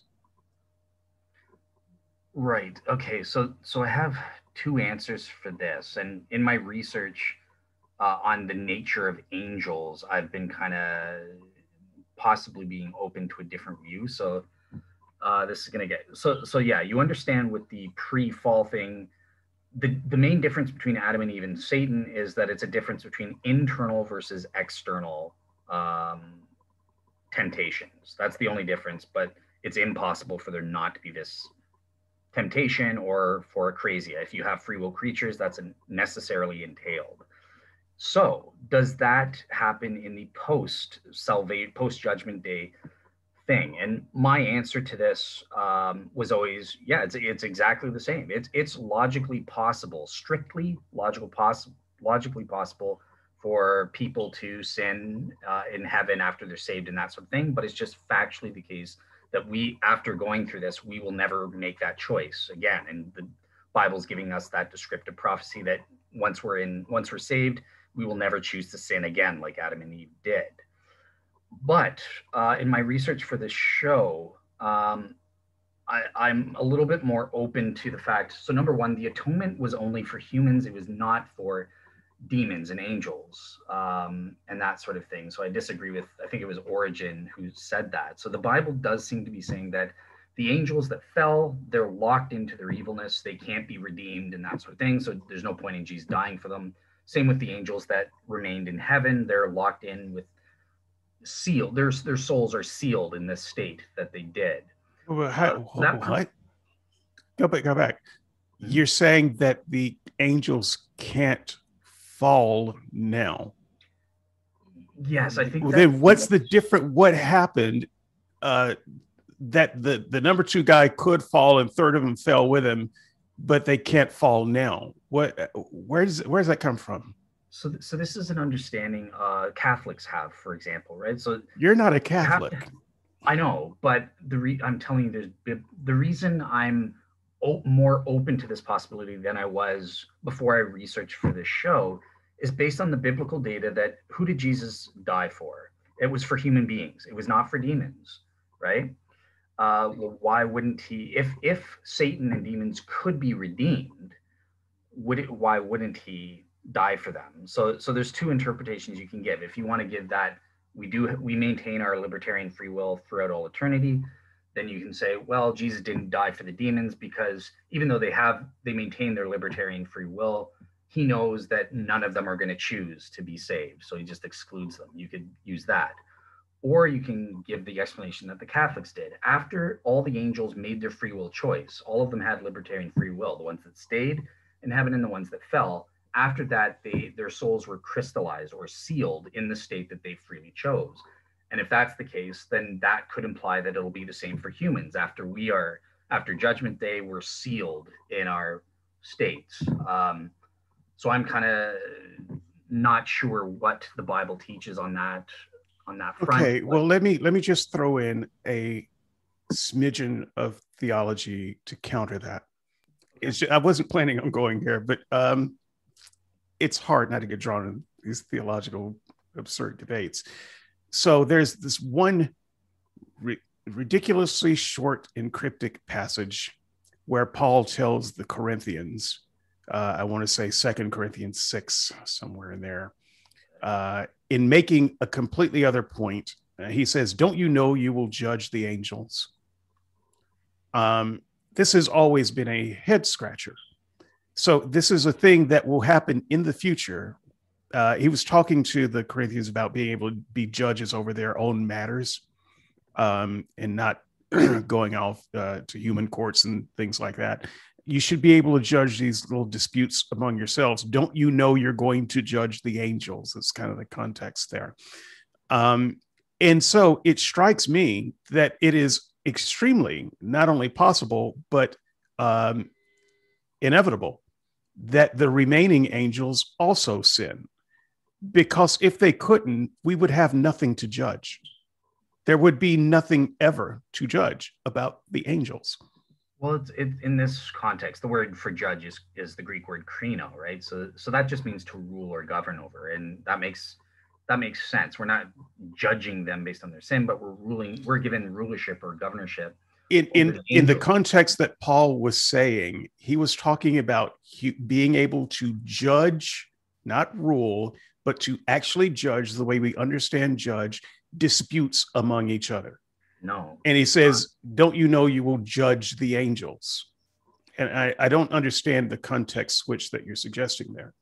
Uh, the passage, you can look up the passage. I'm not going to go to it now. Uh, someone can put it in the comments. I've got it up on my screen as we speak. Okay. I'm getting this from. So, okay. You can. To rule or govern over is what he's talking about. Okay. You're going to read the passage or the uh, cliff notes from Strong's? What are you are you asking me? What? Yeah, are, are you are you interested in what the passage actually says, or are you just interested in the cliff notes from Strong's? Because I, I didn't ask for the cliff notes. I'm I'm telling you what the context of the passage was. Christians are always crying context. Uh, so I gave you some context of the passage there. Um, if if I'm wrong about that context, you can correct me on that. But you you haven't you haven't done that. The the context was they were they were having trouble dealing with squabbles and disputes among themselves. And Paul was chiding them for that. and throws in, "Don't you know you will judge the angels?" All right, I can read it, and then we Okay. can we can work through it. I mean, First look, we that's fine. You can you can read it. It's not a it's not a huge point. It's not something that should have even come up, uh, to dispute. But go ahead, Mac. like so that we can get the context right and we can all be happy in the end. All right. First Corinthians 6. When one of you has a grievance against another, does he dare go to law before the unrighteous instead of the saints? Or do you not know that the saints will judge the world? And if the world is to be judged by you, are you incompetent to try trivial cases? Do you not know that we are to judge angels? How much more then matters pertaining to this life? All right. So there's the context. He's saying, and I agree with you there, David, that he's saying, okay, some of you are kind of taking each other quickly to to like the magistrates to judge like sending each other to prison stuff like that. And he's saying that okay you have to have good discernment. You have to have christian discernment because in the age to come you also will have like to have you also ha- need to have that same exact competence in the age to come when it comes to judging angels. So what that what dale said there is also right. Like in terms of judging doesn't necessarily mean sinning. Like i can i can have my kids Well, it does mean settling disputes, right? selling disputes right but like selling disputes doesn't necessarily mean that there's someone that is sinning or like well, what possible dispute can there be in paradise where people's souls are locked into eternal good? there could be misunderstanding do you think that misunderstanding is sinning Uh, Like, I- I you think I think misunderstanding would be impossible in a in a place where it, you are locked into a state of love and peace and harmony. Uh, now I'm trying to figure out what the what the dispute would be. You know, he stole my parking spot. You know, that's the because those are the kind of disputes we have here. And in these cases, yeah, there's a problem. Somebody's wrong. And what the hell do you care about your parking spot that much for anyway? Just park in another one um, we would have that dispute because we are feeble. But uh, I don't I don't understand how you could have that dispute in heaven if uh, if Dale's um, version of the story is correct and that there is no more acrasia um, somehow. And so I was just I was simply providing that as a counter to his theory. And, and just to clarify, I, I offered two theories, right? So like, even though it could just be the a fact of the matter that we maintain our libertarian free will and we just will never give in to acrasia again, or there's this you could go with this locked in option or this ceiling of, of your nature. Right, but but angels will still be arguing over parking spots, and it, it is going to be such an argument that we, that we we humans, we're going to have to fix it. Well, it could be that there's intellect. We're, we're going to continue to grow throughout all eternity and learn more and more facts. Maybe there could be some disputes over facts uh, as, as we're investigating or learning and stuff like that. And God delegates to us. All disputes have the potential to turn into um, vitriol and anger and uh, and fighting and war. That's that's the nature of disputes if they go unchecked. not in heaven because well like, okay then why why do we need to judge them then if there Because, if like- there's no if there's nothing no harm no foul.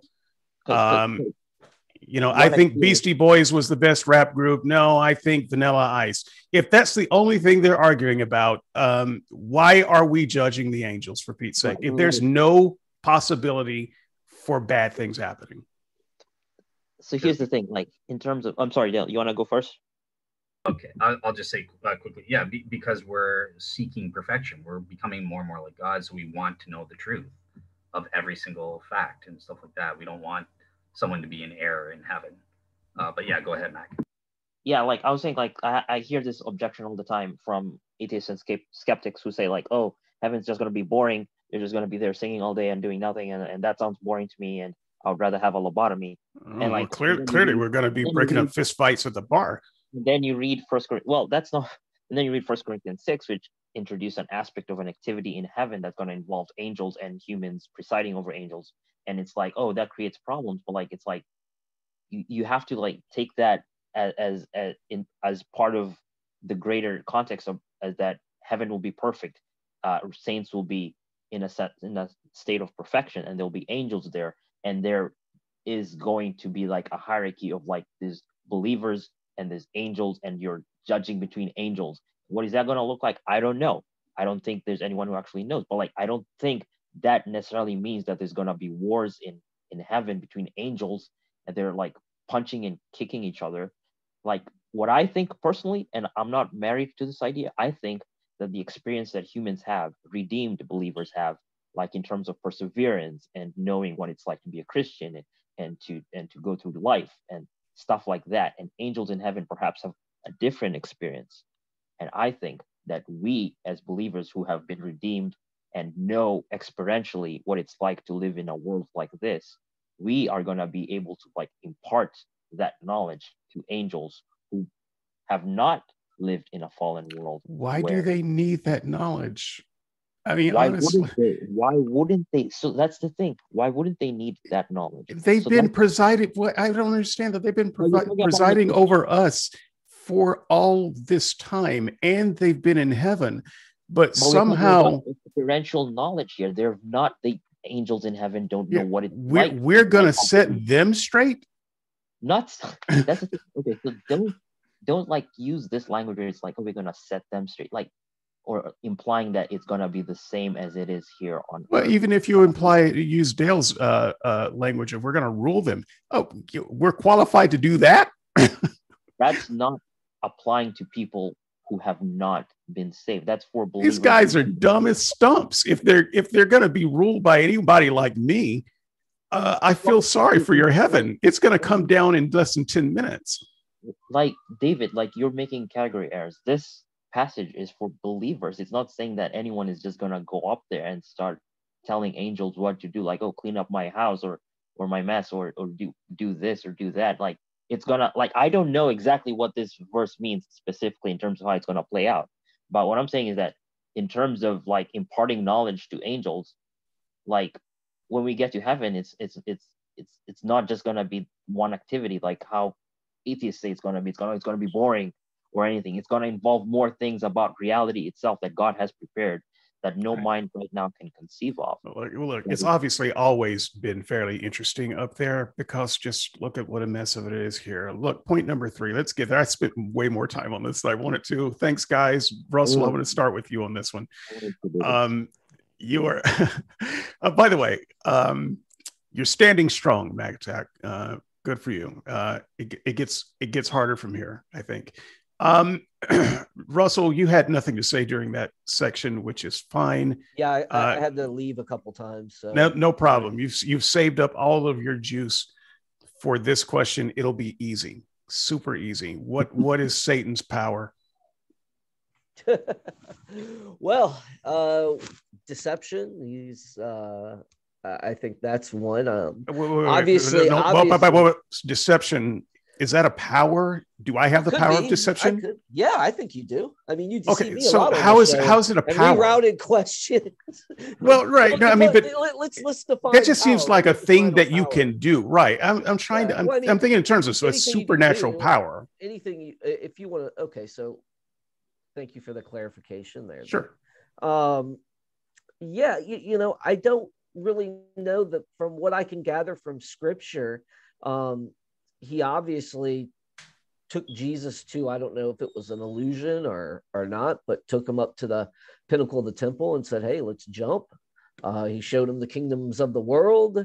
I i don't know how that was possible or or uh what he did there what type of power that takes to manifest um, whether it was illusion or not. Um, so yeah, I, I'm kind of split on the issue of how much power he actually does, if it's all uh, just stuff that God allows him to do or not. I don't know fully, um, but yeah, I don't think he has. Uh, I, I think some people inflate his power, but I also think that he. Uh, sorry, I was reading a comment. Uh, I, I think he does have some sort of of power. I think the Bible does uh, say that he is powerful in that that respect. Um, I don't know this exact scripture quote there, but I do think he does have some sort of of power. I, I just don't know how far it goes. So Okay. Uh, can he can he command storms? Can he can he create a storm? I don't think so. I think Okay. Creative powers are not within his purview. I think whatever God allows him to do, uh, he'll end up having that power from that point to whenever God says, "Oh, taking it." So he can't. He can't. He can't touch weather. Uh, so when when Christians know. say things like, uh, you know, Satan's, you know, causing this storm and killing people, or causing a drought, or you know, holding back the rain, that's not actually happening in your mind. Not in my mind, no. Couldn't it? Couldn't happen. He doesn't it have. Couldn't happen. Okay. Uh, yeah. yeah. Okay. Great. Uh, so you said deceive. I uh, I want to touch on the because I know that everyone on the panel is going to say some form of deceive. Uh, does, Satan, does Satan have telepathy? Can you? Can what do you mean? What do you mean? What do you? Can, can, he get in my head by like? Yeah. Can he get in your head? Ear? Yeah. I don't think he can read my thoughts, but I think he can uh probably orchestrate. If he can't read your thoughts, how does he communicate with you? I don't think he does communicate with me in that. He way. doesn't communicate. Okay. No, no. There's no little devil on my shoulder like there is yours. You know. Mine's not little. Um, oh, oh my devil, that is. Uh, um, so, okay, so then how does he deceive then? If is it all in direction? Tell me. I, I give think, me. I think so. I think okay. It, so it give me give me like a workflow of a of a deception that Satan would do. Mm, that's a that's a good. I I don't think I would know how to really describe one, you know. Um, but I, I think I don't know. I, I could see him orchestrating something, but I don't know exactly how that would look unless so if he's going to orchestrate it at some point he's got to get his hands involved in something and yeah. move something. I mean you've got to move the first uh, lever in order to get this uh, this machine going. So he's got to talk to somebody whisper to somebody make a yeah, he could. do, I, you know, I don't know how that would look. put a put a yeah. rock in the road so that a car hits you got to do something. Um you know i think i think the the comments are are really helpful here when they're talking about possession to the unbeliever i think that that could be a possible way a possible power so to speak is being able to uh, control someone's body so I, I, think that could be a way if well you if you can control there. your body then it seems simpler to just be able to say something in in your, in your mind that would yeah, a... yeah. I mean, if it if he does, maybe it's through an influence of some sort. Like I said, I'm not sure how that would look. I've never heard him, so I can't really, ex, you know, say. Or if I have, I don't know it. Right, right. But I mean, even I mean? to influence, you have to be able to do something. I can influence people, but you know how I influence people? I turn on a microphone every week, every goddamn week. Uh, and I do a lot of uh, preparation and a lot of hard work. Mm-hmm. Uh, and, you know, I there's a lot yeah. of stuff that happens behind the scenes, yeah, a lot of stuff absolutely. that happens in front of the scenes, and you can say that I influenced them. But if there was nothing supernatural about it, you can you can trace the workflow of how that happened right? And then you can you can trace the workflow of the study in preparation that i did in my lifetime to get to this absolutely. to this place. Absolutely. So if you're if you're going to say that satan is influencing you can't rob him of all ability to actually influence. You've got to at some point he's got to enter into the world and do something to influence somebody. Well yeah i mean that's that's you know i think he is in the world and i think that yeah like everything you just described is is perfect in that that you know there's so, you, like you turn on a microphone and you whisper or not let's say not whisper you talk into a microphone but you also write too and you can influence people that way. I think there's several ways that that can happen. You know the power of the pen you know the power right, but knowledge, it, is satan is satan somewhere in a body writing things? Is he turning on a microphone talking to things or is no, he? I, is, I is he? There, there's could be because you said he's not. He's not ways. talking directly to minds. It could be. So, it could. I don't. I don't know if he is. I mean, maybe he does in, in certain instances. Hey, uh, Dale, you know people that that that do claim that experience, like sure. the, like uh, what's his name, Ted Bundy, for example. You know, Dale. So, I mean, Dale, you understand the question that I'm asking before I get to you because I know that you've uh, done a little bit more research on this. I think uh, uh, Mr. Attack, I'm going to throw it to you. Uh, what are what are Satan's powers? Uh, he lies, deceives, influences. How does he do any of that? What's um, what exactly is he doing? What do we need to be worried about? All right. Second Corinthians 4 4. He is blinding the minds of the unbelievers to keep them from seeing the light of the glory of Christ. Okay, so what does that look like? In China, it looks like Christians are being thrown in prison other Chinese are being told, don't even read the Bible, don't even don't even come close. If you read the Bible, you're going to jail or we're going to kill you. What does okay, that look who, like in a place who like, did well, hang on. Yes, they're being thrown in prison and, and physically stopped um, worshiping. What Yeah. what is Satan's part of that though? Who did He how did- did he how did he start that? How does he keep people from understanding the from getting the gospel by like Yeah, because what you're describing, you're describing things that people are doing. So I can say that people in China who uh, have who maintained a certain kind of political system, a certain kind of ide- ideology and rule, uh, have reasons to stop Christianity. Okay, I don't I don't chalk that up to Satan, but you're saying that Satan is doing this, and so I'd Yeah. like to know how Satan is doing it. How does how does Satan get that ball rolling? from a spiritual realm where like he influences the intentions of men men who are like okay we don't want christianity in our country because How does he influence the in- intentions? Well, um, could i keep Yes, I'm Right. just I just want you to understand the yeah question. yeah I, I i fully get your question you're asking how does that happen and i'm saying the intentions of men okay how does he do that people have desires right people can desire uh, good things. I want to go help my neighbor or i want to consolidate power for myself. Satan can influence that by making your desire for something else that is contrary to what is good. So like he can like uh, set up circumstances in terms of like uh, I, i'm not saying I, I don't know how he does this but like like set set up desires like temptations in your path that you will fall for so that your intentions align with his intentions and in turn you go ahead and do something that uh, stops the spread of the gospel of christ so in terms of chinese uh, uh, citizens where you go ahead and throw your neighbor in jail because they're doing uh, they're preaching christianity and we don't want that here because we want to stay separate from the rest of the world. We just want to keep our Buddhism. We want to uh, stay with the president, to worship him.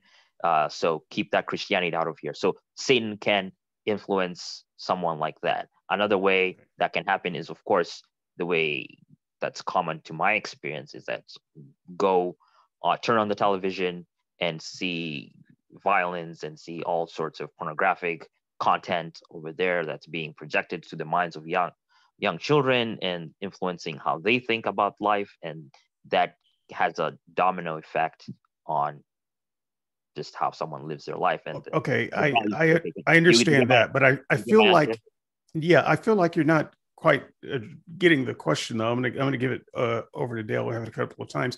I need somebody to work. I need somebody to workflow that for me. So you're using a lot of kind of magical language and a lot of vague language. Uh, he influenced uh, your intentions. Well, first of all, he, he doesn't know your intention intentions because he can't read your mind. Um, and and he he's not talking to anyone directly. Uh, I'll uh, David Russell, so I'll accept that. So at some point, in order for him to get the the dominoes falling, he's got to do something in this world so that you can say Satan did that, as opposed to that man used his own free will to do that. Uh, why? Where where do we see Satan's hand in anything?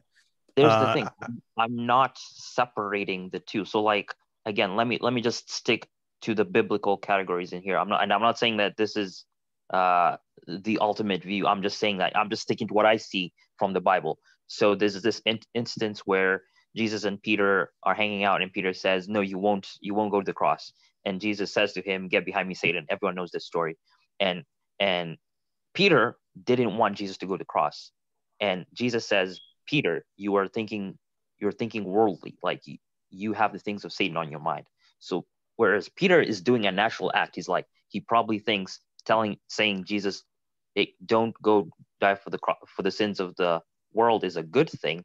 Those intentions are being influenced and merged by Satan's intentions. So like a person can do things or have intentions for things, especially relating to the world or worldly desires that to them they seem natural like okay me throwing someone in jail for practicing the wrong faith that can seem like a naturalistic reason but i'm saying like what the bible says how satan influences people is he tells them to set their minds on worldly things He tells them. This is the He- first word. This is the first thing that anyone said that constitutes a workflow. He tells them how. By influencing their intentions like i just It- said okay, and, and there, and there goes, and there goes, there goes And the whole thing. saying- We had we had a good start And- there.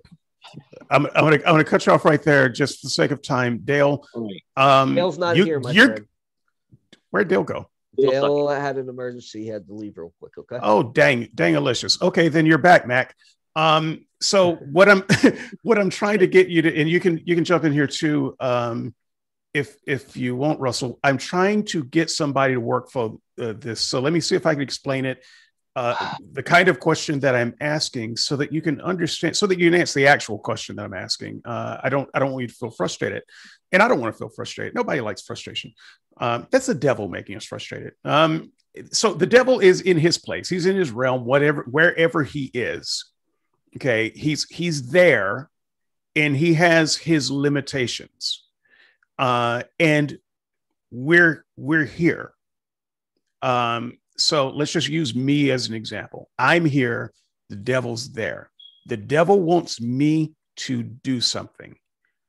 How do we get from point a devil wants me to do something to point B, him then communicating with somehow with nature to get me to want to do that thing to point C, me doing the thing. I need you to workflow how the devil from where he is to where I am gets me to do anything or You're influences me in any way. You're asking me to describe the role of a supernatural being. So, like, here's the thing like, the answer that I give you is not going to be satisfactory, but I'm still going to give it anyway. All right. So, like, you have Satan, he's in the spiritual realm, and we have us here. So, like, in the spiritual realm, there are things going on there in terms of like what people desire, in terms of like spiritual fulfillment, or this was going to make me feel more fulfilled in life if I do this. So, Satan will push things into your face, will put temptations, like we were just talking about Jesus putting the temptation of kingdoms of the world. Okay, you can rule over these kingdoms because Satan knows that every person on the planet desires to have some sort of power. So he puts that in front of you and, and he says, you know, it's better. This is much better than worshiping God. You want to put all your energy into this worldly thing. And I don't want you, I don't want you to care about all that God stuff. I want you to care about worldly things. That's how Satan influences people of all cultures and people of different cultures have different priorities in terms of what they uh, put uh, what they prioritize so someone in china prioritizes something different than someone in america so satan knows if i put this in, in front of someone in china that person won't, won't care. So he puts uh, a temptation. He puts it right in front of dangles right in front of their face and says this is more important than god. Pay attention to this. Don't care about all that other stuff about god. Care about this. So that's how Satan can influence a person to sin. So you said supernatural being, and my question deals with supernatural power, and I'm still not understanding the supernatural power that you're saying that he has to do any of this. Um, Temptation. That's yeah, it. but temptation is not a supernatural power. okay. Orchestrating things to to tempt someone across the world. That is supernatural. Like I can't do that. Like how could I do that? Like how can I tempt someone by putting? But but you're you're own you're you- you're head canoning that Satan is the one who set up the dominoes and tipped the first domino. I'm not. And and I'm simply saying everything that you're saying now can be explained naturally with humans being human. and, and so- I acknowledge that. I said like, okay, from your perspective, from our perspective, everything we do, we're doing it naturally. But then I'm saying- how do you know that Satan is doing anything at all? because I'm saying I don't separate the two. I'm not saying like, okay, like Okay, but Like, why don't you separate the two? Everything that you have described can be fully 100% explained in human terms. Why would we need to add a Satan to that? but you we're this show is about how Satan acts in the world, right? So if Okay, Satan is acting in the world, it's going to look like the world that we know of. It's not going to look like things are dangling from. the So it sounds like Satan acting is indistinguishable from Satan not being there at all. No, I'm not saying that. There there are acts where like obviously you can look at someone like Stalin or Hitler murdering millions of people and think, okay, what, well, No, I can't, I don't see I don't see Well, de- I'm- well, I'm there. Explaining it, I'm, I'm explaining it to you so that you can understand where I'm coming from. I know Okay. already you don't see it that way. okay, I'm not saying right. you see it. So I just I I'm just want you to explain it in terms of where at least somebody listening to you could say, "Oh, well, that could only happen because of satanic superpower." Everything that you have said is 100% human explainable. and I'm saying yes, but I'm saying like since this show is in the context of like, okay, how does Satan operate in the world, right? That's what we are asking, and and I'm saying he operates by putting temptations, and you're saying, okay, humans can do that, we can explain that, and I'm saying, I agree, yes, that's true, that's totally right. I'm not disagreeing, but I'm saying that Satan's domain is that he can set up uh, things in the natural world that influence you to make decisions that you otherwise wouldn't make if he wasn't influencing you in a specific way. Okay, I'm gonna I'm gonna I'm gonna let that stand. Um, fourth point, we're almost out of here. We're out of here. Um, I'm not I'm not I'm not satisfied with that segment, but I I do I don't I'm not happy. Um, okay. but I'm gonna let it go. I'm gonna let it go. You've um, I think that you've made the case the best way you can, and I don't I don't see any point in pushing you further because there. So I'm, I'm not. Is that, is that I can point to an action what? like that action and say, okay, everyone on the planet has to acknowledge well, that. What we don't, what you didn't give me was a single superpower that I could say Satan has a superpower to do this, and therefore Christians are need to watch out because Satan can do this thing. And all you're really, all you're really doing is telling me things that humans can and do. And I, I have no reason to assume a Satan. Even Christians have no reason to assume that Satan's doing anything. But David, like the point of this, right, is to go to the Bible because, like, when you're writing articles about about Christianity, you quote them from the Bible. So when I quote from the Bible and say, okay, this passage over here tells me how Satan acts in the world, and you say, okay, well, that doesn't satisfy me. I don't know. You want me to tell you what I think? Like Satan is like a magician somewhere who just pops up, and there's a show somewhere in the Netherlands or something, and there's weird things going. Like I genuinely cannot uh, wrap my head around how this answer that you're expecting could square like everything out with everything else that you believe. Yeah, even uh, the Bible, even the Bible doesn't talk about Satan's powers per se. This is why the uh, Christians well, had a disagreement and, you know, with it uh, about. You know, I this. mean, David, David, David. To be fair, I mean, if we're looking at the Bible, I did give you some examples that I thought were pertinent when the temptations of Jesus were going on. Right, so he was I, talking to Jesus, and you're saying that Satan doesn't yeah. talk to us. Um, I, I, don't. So that doesn't really that doesn't that really relates, apply, does it? Yeah, but here's the thing: like how that relates to me, I don't know. But if I'm looking basically scripture and saying what he can do versus what he's done with me, I'm kind of asking how it relates to us. Uh, today. Well, I mean, I'm not asking how it, it, relates to a one-off kind of thing. And that's what I'm saying is that we don't know fully how it relates in every aspect of our life, right? So kind of what I'm uh, saying. You don't. And, nobody and then, knows what his power well, is. Well, we if we trust the Bible, and and that's the thing. Like that's where we go back to Bible. Well, Satan can do this and do that, but maybe he communicates differently with other people such as the son of sam okay you know? so this so is this is this is after know. show this is after show kind of material i recognize okay. this but i just want right. to i just want to let me just ask this question straight up I've, one of the reasons i'm a little bit handcuffed is because i said that i wouldn't talk about this so i just need to you can just give me a yes or no um, this is not a hard question can satan possess people today yes Yes. Yeah. Okay, yes. we got two yeses. Okay, so you guys are welcome to stick around the after show. We can um, talk that out, but just know that any skeptics that happen to be in there, uh, they're they're open to that show too. Um, but I'd love to hear it. Um, I'm not going to. I've got to keep my word, um, and I'm going to keep that out of this show because no one came prepared for it. And uh, it's last minute edition. So number four, and maybe we'll get into this a little bit. Um, I know that we're not going to have a complete discussion over this, but uh, spiritual war, people, spiritual war. Uh, once again, I can I can say this is another one of those things as, as a Christian I did not understand.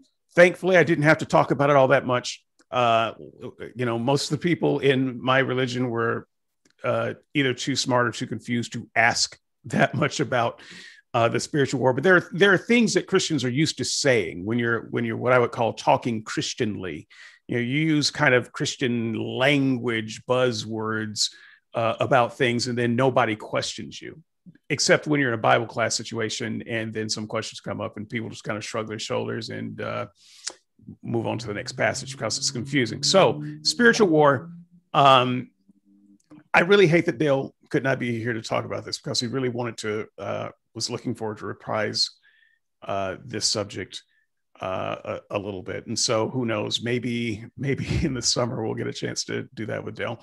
But um, let me, let me just ask um, the most basic question. What is the spiritual war? Anybody? David, go first. I've been talking for a while. No, Mac, go ahead. I got to take care of something real quick. All right. All right, Mac, you're the star of this show anyway. Um, so people, people, people want to hear uh, what you got to say. What is the spiritual war? They kind of just abandoned me here. All right. it was always going to be you, Mac. So. All right. So we have a natural realm and we have a spiritual realm, and, and the spiritual realm has to do with things that pertain to like what we as humans uh, spiritually uh, crave like like just in, like I, I would say that this pertains more to believers as opposed to someone who is not a christian.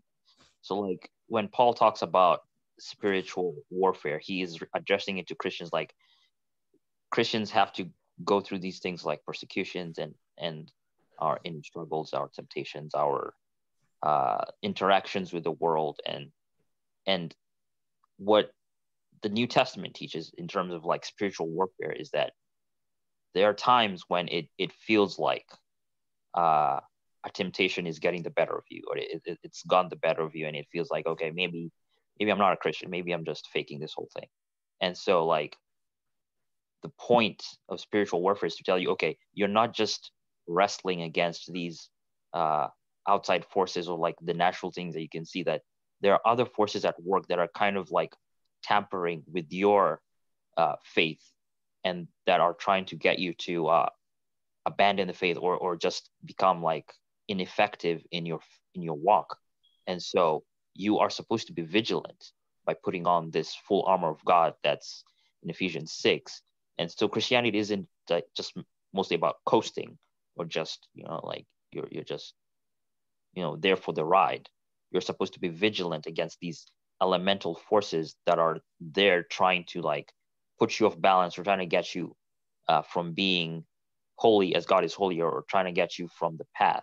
And that's not to say that when a Christian sins that necessarily like there's this story I heard once of this lady who didn't go to church who just never wanted to go to church. And and, and her pastor I was like well, why haven't you been coming to church? And she said you know Satan told me not to go to church told me I don't told you not like that's not a situation where like that applies because it, it it's not that our physical actions per se are being uh, influenced uh, directly. It's more like in terms of what's going on in the background, what's going on in the heart dimension, in the spiritual realm.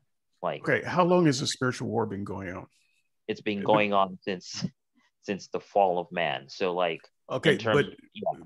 but now so the reason the reason I'm asking is yeah. because the fall of Satan early in the show, the first segment we had, it was described uh, that Satan was wicked from the beginning, and we had agreed that that beginning was before our beginning. So it's a mm-hmm. different beginning. Uh, was the spiritual war underway at that time? Spiritual war between man and well, no, the the spiritual war writ large. I mean, it seems like there was some kind of war because like an actual like an actual war that's going on that we don't know about. Uh, right, uh, like because Satan was warring against God, right? He was yeah, warring against God's will. So would that be a part of the spiritual war? That that would be a different category, sure, of spiritual okay. warfare. So that was going on before we got here. I'm talking about a different one here. I'm talking okay. about like okay. the one that believers have to go through. So, but okay, but isn't isn't it wouldn't it be fair to say that we were just sucked into an existing war? Uh, so that there was there's a war between you know these these great superpowers you call them gods or whatever. Um, and so we get created and we get sucked into it. Uh, are you saying that the war didn't really start proper until we were here? I'm saying it, it became relevant like we entered the war on the wrong side. We we joined the okay, like, but there was a war, and then we joined it. It was already pre-existent, is what yeah, I'm trying to get. Yeah, so fair. that's fair to say. So yeah. if if there was no war, and I'm asking you to head canon here, so I know that there's no Bible Okay. passage that you can point to. Um, but Christians do this kind of thing when they're talking to each other, uh, not on a mic. So it's just us Christians here, uh, Mac. Uh, would can you imagine that humans would have done better, whatever better looks like? I'm not saying perfect, but better, if we had come into a world where there was no war going on. better as in pleasing to God or because like obviously we all have different I think on the show we all have Yeah. different starting points. less less sinful we if if there was nobody influencing us from the other side would we have possibly made better choices would we have done better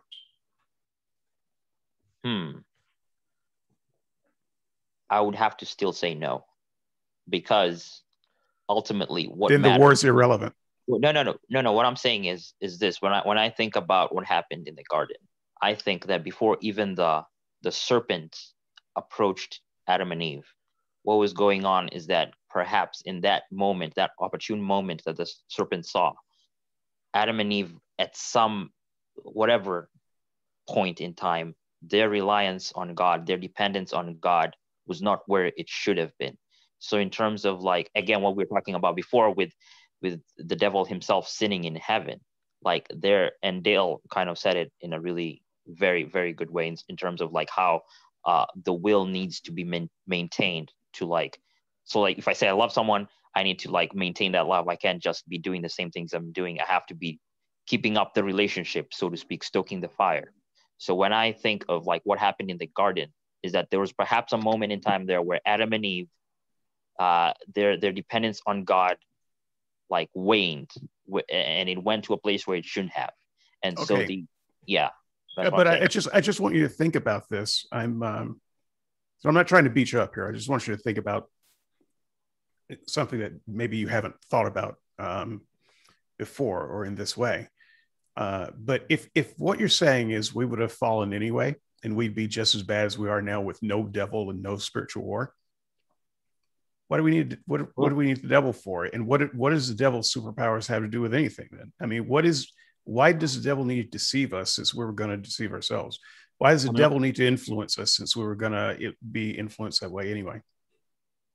I'm not saying that we would be the same level of bad but i'm just saying that we we would Okay, well you did you did Again, say okay again, let me ask the question again. Would we be better without the devil and without the spiritual war? Would we be better without being tempted? Of course we would. Like heaven we won't have to wrestle against some uh, other being trying to influence us. we Then don't you- don't sense. you think it would have been responsible then and loving for god to uh, not let this war go on and drag us down in it what, what Well- shouldn't we have had the better opportunity that comes down to God's purposes in allowing this world to play out the way we did. And I don't think any creature can look at what God planned and say, you made a bad, an unwise. You can't say that to an eternal being without it being absurd or illogical. Okay do. well then give me a give me some head canon then because it's absurd and illogical now. If you're saying that if you're saying that we could have been better without Um, this war and without without satan influencing us and constantly doing the magical things that he's doing whatever those things are um, and god could have stopped it uh, then why are we caught up in a spiritual war that we frankly don't have anything to do with and shouldn't have been caught up in Oh, I'm sorry, I got distracted by a comment. And these comments are so weird.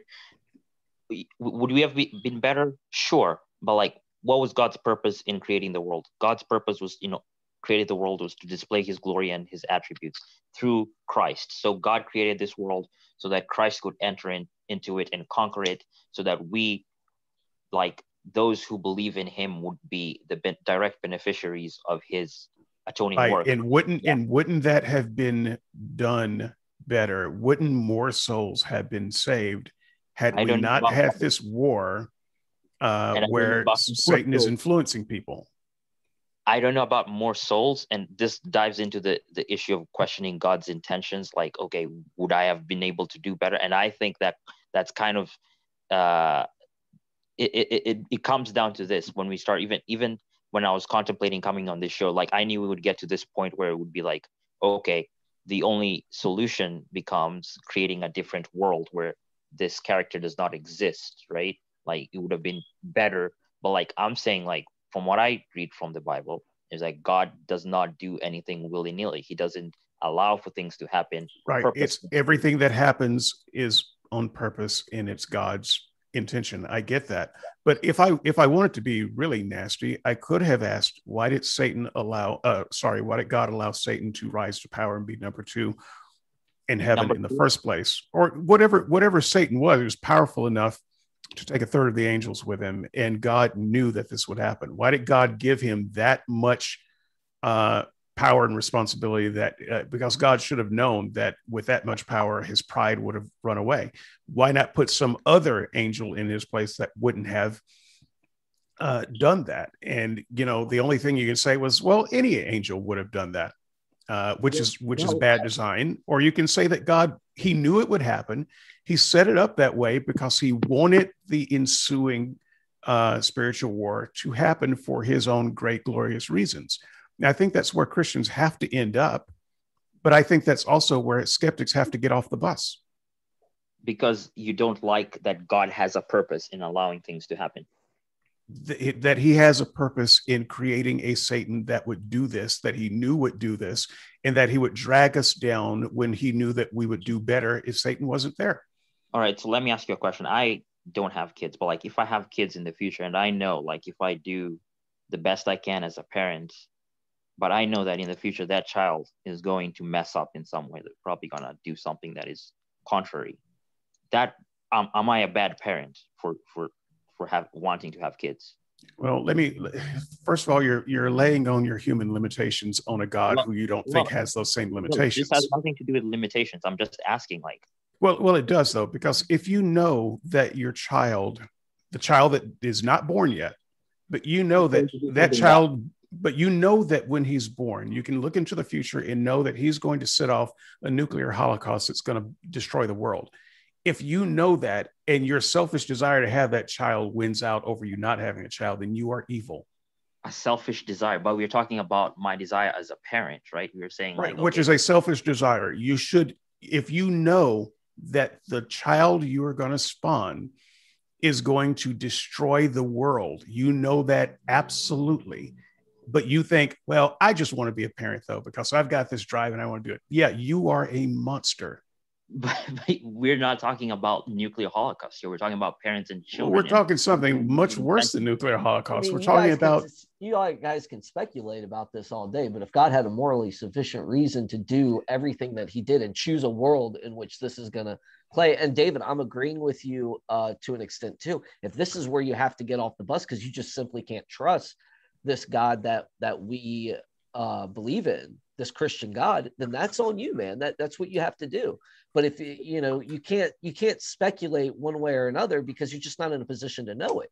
Okay, this, but if, I know if this is your Molinist defeater and you hate it, but this is where the conversation has to end at at some point. Is is can you accept this or not? And if you can't accept that God has a morally sufficient reason of why all these things go, and why these things have to happen and he did it for a reason a reason that you can't possibly know because you're not an omniscient being or or anything then I, am sorry. That's where you have to get off the yeah, train. I would I'm just sorry, need you i would need you as as christians if you want to have a case at all to be able to at least tell some kind of story of why uh that would need to happen. What we're, what is this also, morally also, what is this morally sufficient reason when you can admit that without satan in this spiritual war we'd we we do better but uh, we need Satan. God needs Satan in this spiritual war that you can't even define um, to to to put the kind of pressures on us that we have. Uh, and you're saying you're saying to me, well, you should just accept it. I'm just not... accept that God is good and He has good intentions for unleashing the worst creature we could imagine, the one who brings down the world in something worse than nuclear holocaust, just accept it and praise God for it is no, not sufficient. I don't think any Christian has has said that. What I think David Russell just said brilliantly is that at some point you have to like we we make all these arguments, but then we we work our way our way back to that. Like, do you trust that an omniscient God would know things that you don't know? Like, would allow for something to happen that that you personally, from your vantage point, would accept? Like for me, like I read the Bible and I see that how God operates is He sent His Son to die on the cross for sinners, and that involved a lot of pain and I'm like, okay, why didn't God just forgive from heaven? You know, but like God had a purpose in sending his son. He wanted to demonstrate something about his character and he wanted to relay that information. Right. But if he didn't want us to fall in the way. first place, he didn't have to send he didn't have to send the Satan to to tempt us to fall. He didn't have to, you know. So then you're saying, well, he really, really wanted this crucifixion story uh, and if if he hadn't sent the Satan, maybe he wouldn't have got it. That just sounds that sounds. That's, that's not what I'm saying because Adam and Eve are also held responsible. It's not that oh oh Satan made us do it, and so Satan was the only one who got pat- punished for it. That's not that's not what happened in the in the account. Right, but what we have what we have in the account is a story of a man and a woman who were doing fine until they ran into a diabolically evil being that God created and put there in the garden to tempt them that's what that's what we you can head canon that they would have done the same thing. I'm not without Satan. Okay, well, it is kind of a, no. I'm just reading the story. This is just a story. The story is they didn't fall, they didn't sin, they didn't do anything before their encounter with the with the demon. That's how the story reads. To suggest that it would have been otherwise is you head canoning. That's they, not me head canoning. That's just me reading. By, by eating, and I read the same story as you, and I reach a different conclusion because I see them declaring an independence from God. They're saying we are not going to trust God. We're going to listen to this creature that's telling us uh, all these other stories without. There should have never been a creature gonna... there telling them, and there didn't have to be. Why? Why not? Why not? How do you know that, David? How do you know that there, there, that none, you know, this creature didn't have to be there? How do you know that for sure? You don't. Because because God know, well, because know. God because God made the garden with all of the things all, in I'm saying, all I'm saying is that there comes to a point where yeah, you have to to trust in God. And there is that point. And the reason I trust in God is because all the other evidence, everything else that I've read about his nature, I believe. So there are some certain things uh, it, it from my vantage point that yeah i do have to place my trust and that's why i right. said so, if you have to so in other words just don't just don't ask about that stuff. don't look don't look behind the curtain. Don't ask that question. Don't engage your brain over that. Just accept no, it. we could speculate it all day. But what am i going to base my faith on at the end of the day it's it's not just about it's not just about speculation. It's about no, engaging it's about engaging your brain yeah, and and we and we have and we have and that to engage to, exactly, and we can engage to a point, but there's some that there is a point where you have to say where you okay, got to shut off your brain no, and stop no, thinking. No, nope, that's nope. That, if you want to look at it that way, sure. Well, that's that's kind of what you're saying because you, it sounds no, like you're getting upset because I would dare ask the question of why God would put a never demon down here. Never, never said that. oh, really? That. All we said is that there's a point in which you know uh, God did do what he did. What it, he did. Yeah, there's a point where he there's did what he did, and you just can't ask any further. You, can't, can't inquire further. No, well, that's the same just, thing. No, we're just saying you're not in a position to know. That's the same thing. And that's you're, you're saying you can't inquire further. Not to say you can't inquire. You can always try to discover why, and that's we can. Like I said, we can speculate it on uh, speculate on it all day. So yeah, absolutely. What we're saying is ultimately, David, you have to make the decision. Like like it's it like we always I think we kind of hit this roadblock every time. Is like it's like this happened and then we go back and we reiterate backwards and it's a point where it's like okay you want me to tell you what God this why God decided for things to pan, pan out the way they did. I think and I think this you, is I think I'm this is why you an answer because like I'm not because I'm not omniscient and we're saying you're not in a position to to know or tell an omniscient God why he should do things the way you want them to do. You're not. I, I think I think this is why more atheists are being created every day.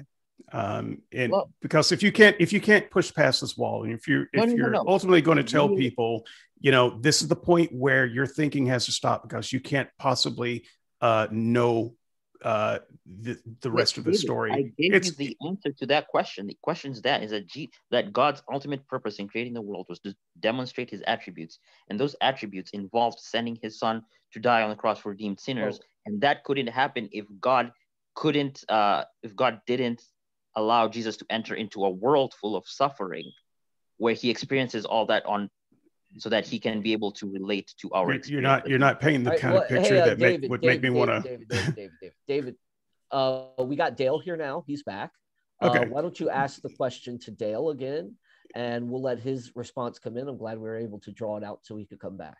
Dale, I'm glad I'm you're back. So I was now. just I was just getting ready to uh, to close out here. So uh, what I'm going to do, uh, Dale, since we have had a a fairly lively discussion on this. We didn't actually get that deep in the spiritual war um, idea. What I want you to do, I know that you had some notes and thoughts about the spiritual war.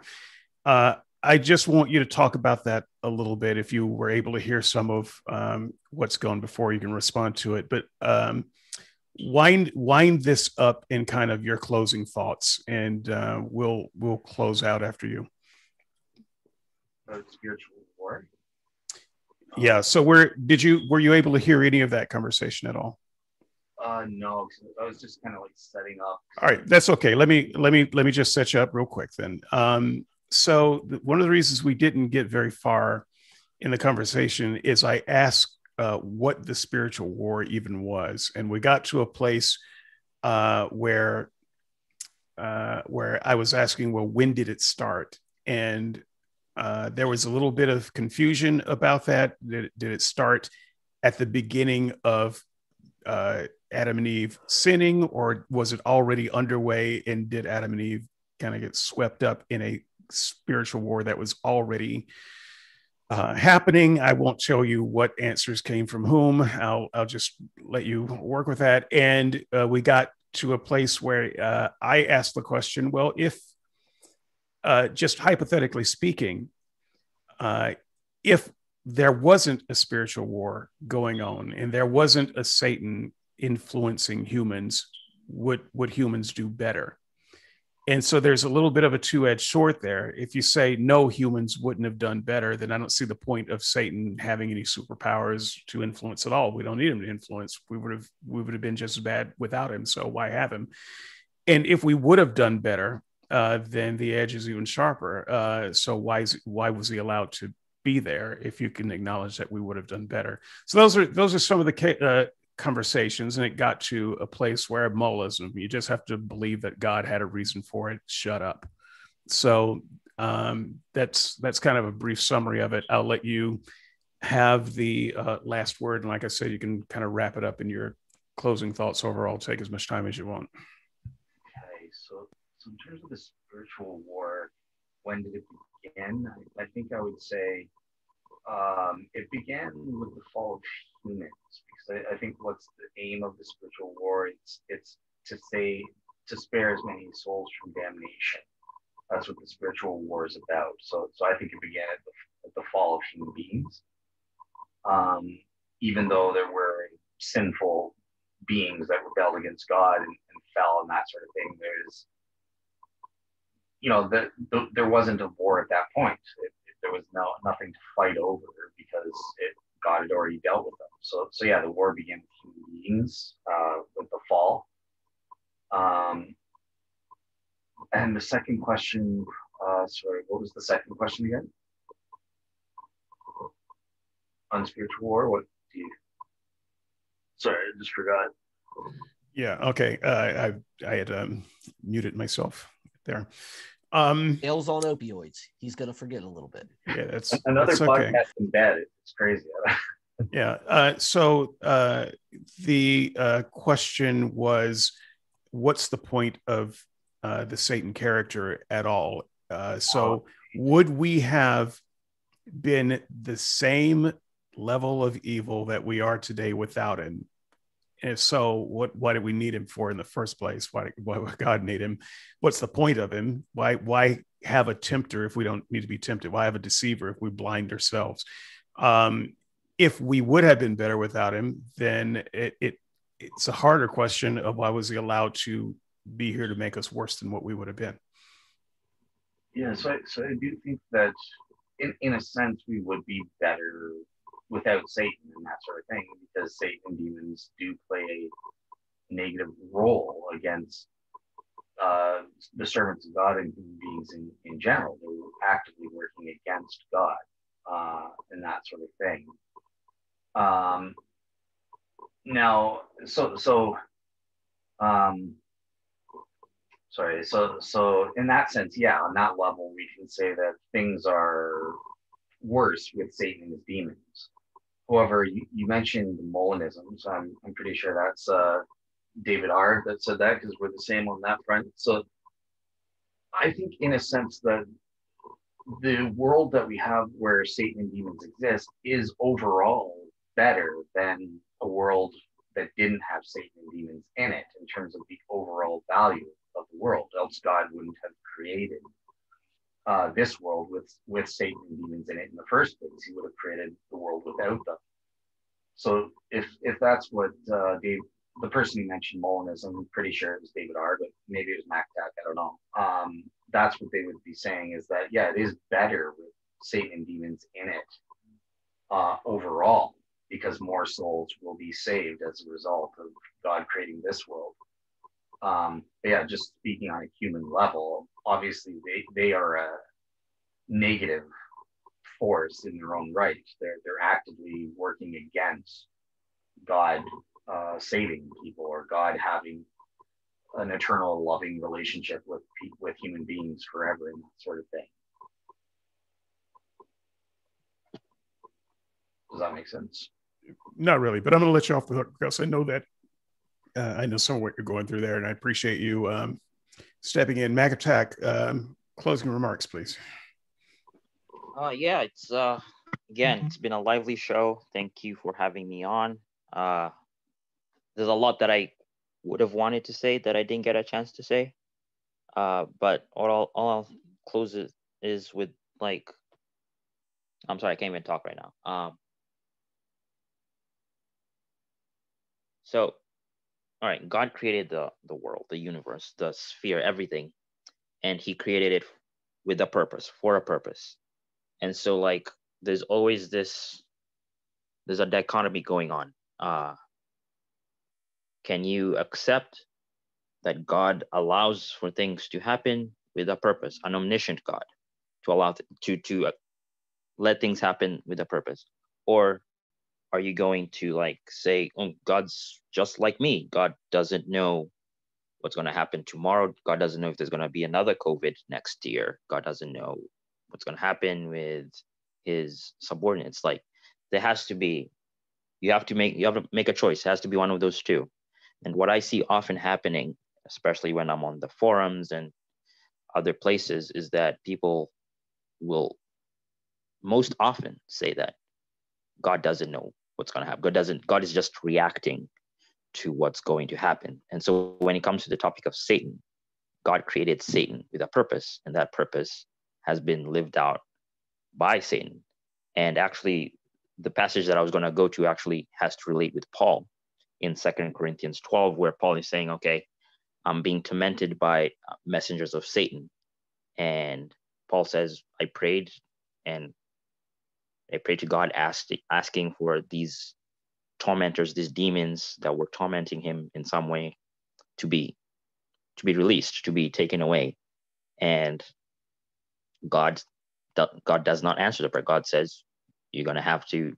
My grace is sufficient for you in this problem." So that instance, and another instance where uh, Paul is also like suffering, and and God allows uh, for this tormenting to keep going on because Paul had been receiving so much revelation, it had this effect of causing him to be conceited. So Satan wants Paul to be conceited. God doesn't want Paul to be conceited or prideful.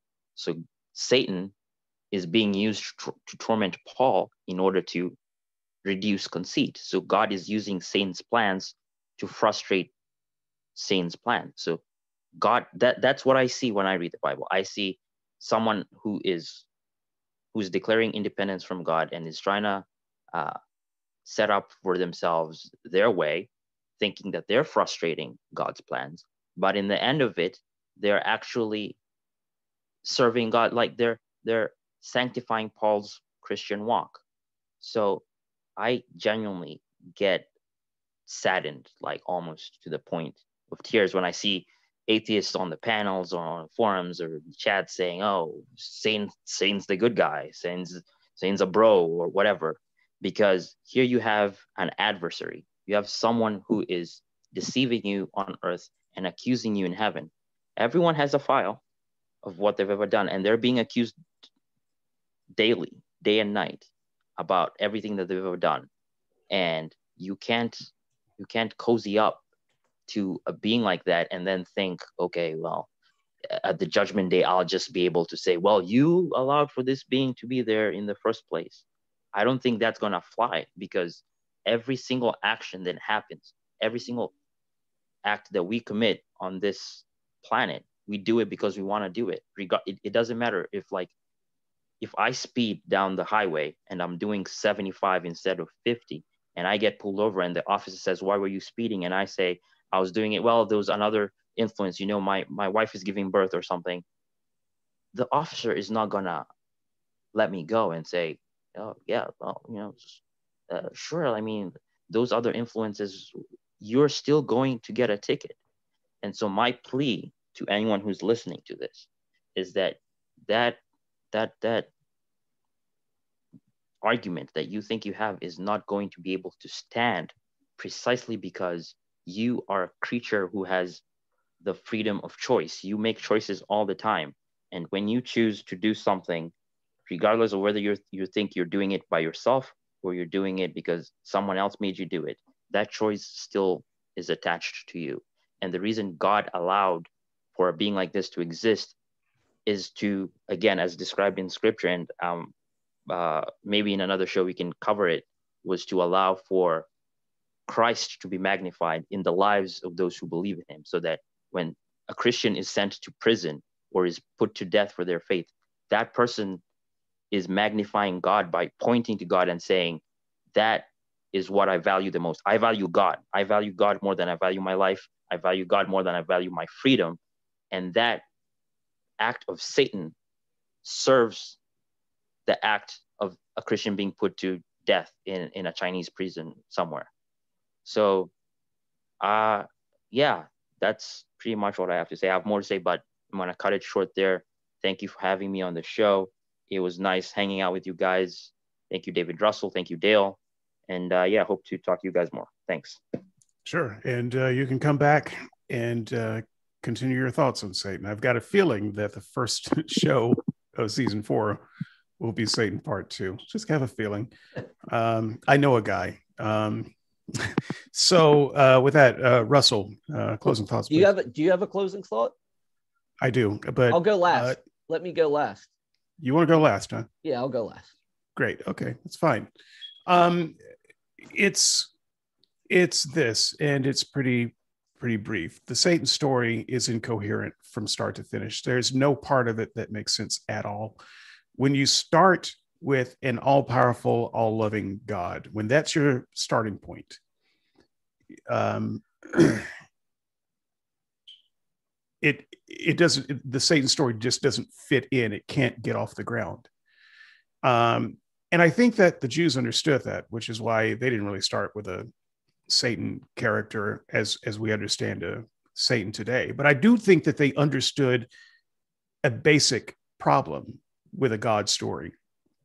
And one of the basic problems with the God story is that it has to make sense of the reality that we live in currently. Right. So you can always imagine other realities before our time or in some other realm. But your story has to make sense of where we live right now, boots on the ground, price of a gallon of milk today. Um, and it has always been the case. And it has always been the case that there are things in this world that happen to people that cannot be explained with an all powerful, all loving God alone.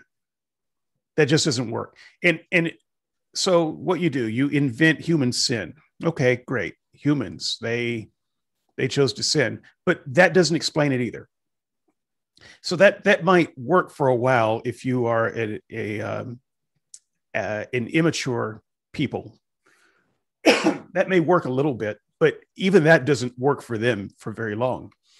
Uh, and it shouldn't work for us at all because um, no sin that we could commit on this earth can explain everything that's gone wrong. For instance, it can't explain changing human DNA to to kick off birth defects and things like that. It can't change uh, a creation that was somehow perfect without death to then suddenly have death after the fact, after we sin. Then it just kind of rewrites history, and then there's death. Um, it can't it can't change that. Uh, supernovas are literally stars blowing the fuck up. Um, and the Christians explain that by saying, well, sin, you know, it works both forward and backward in time. So, um, you know, maybe it wasn't that way before. It doesn't explain that. Um, you, you, you can't put that weight on human evil. There's only so much we can do. We can't create hurricanes. We don't, we don't do that. um, we, we, we didn't create AIDS. We didn't, we didn't create, um, you know, there's, there's just things that it the story can't explain, doesn't make any sense of it. And so we've got to do something more. So we've got this all powerful, all loving God, but then we've got the reality that life is kind of shitty. And then so we try to blame it on humans, but humans can't explain it. So we need something else. And so I think that you kind of have to get to Satan somewhere along the line. You've got to get to that something else to explain everything that's going on around us.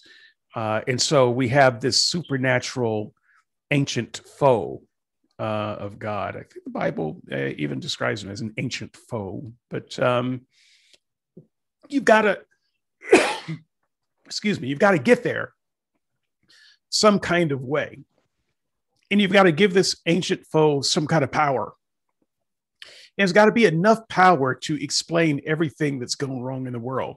Because the problem is you can't put everything that's going wrong in the world on God because then he's not so all loving anymore or he's not all powerful. There's something wrong. You can't you can't live with the Molinistic answer long enough as humans. It just doesn't work for us to say, well, he, has got to have some kind of plan. No, we've got to offload some of that evil onto something else and it can't just be human because it also has to be supernatural because there's supernatural things seemingly supernatural things or things that are beyond the capability of humans to explain. And so um and so we got to get a satan somewhere uh if your religious story is going to hold together and speak to the reality that we live in.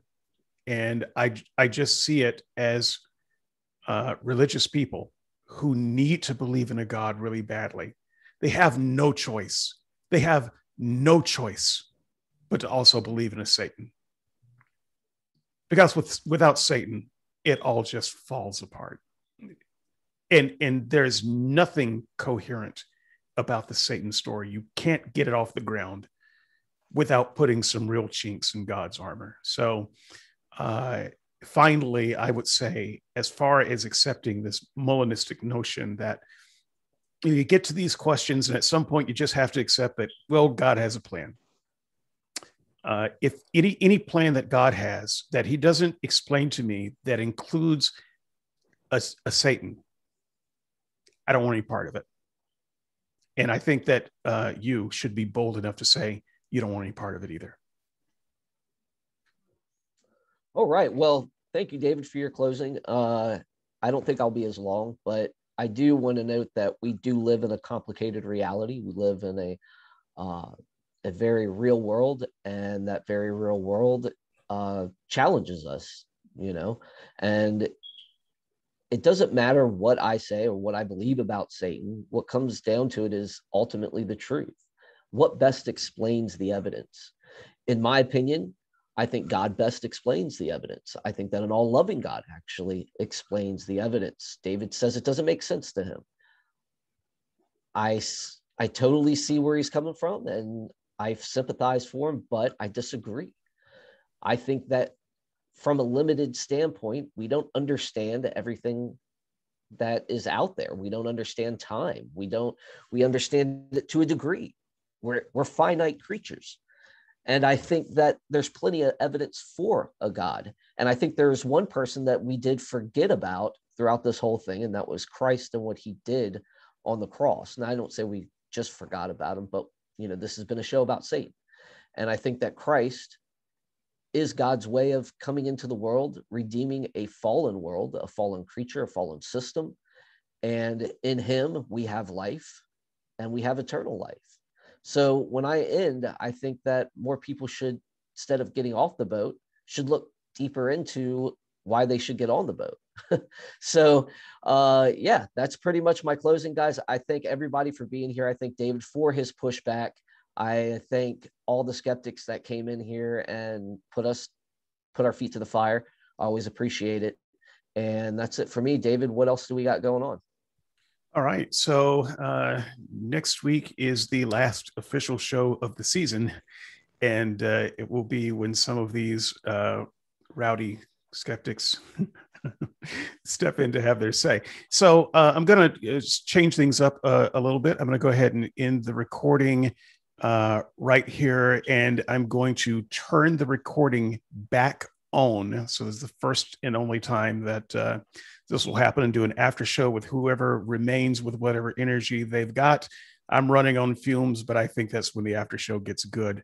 And uh, we're gonna we're gonna have some conversation uh, about demon possession, which we did not talk about here. This part of the discussion will air.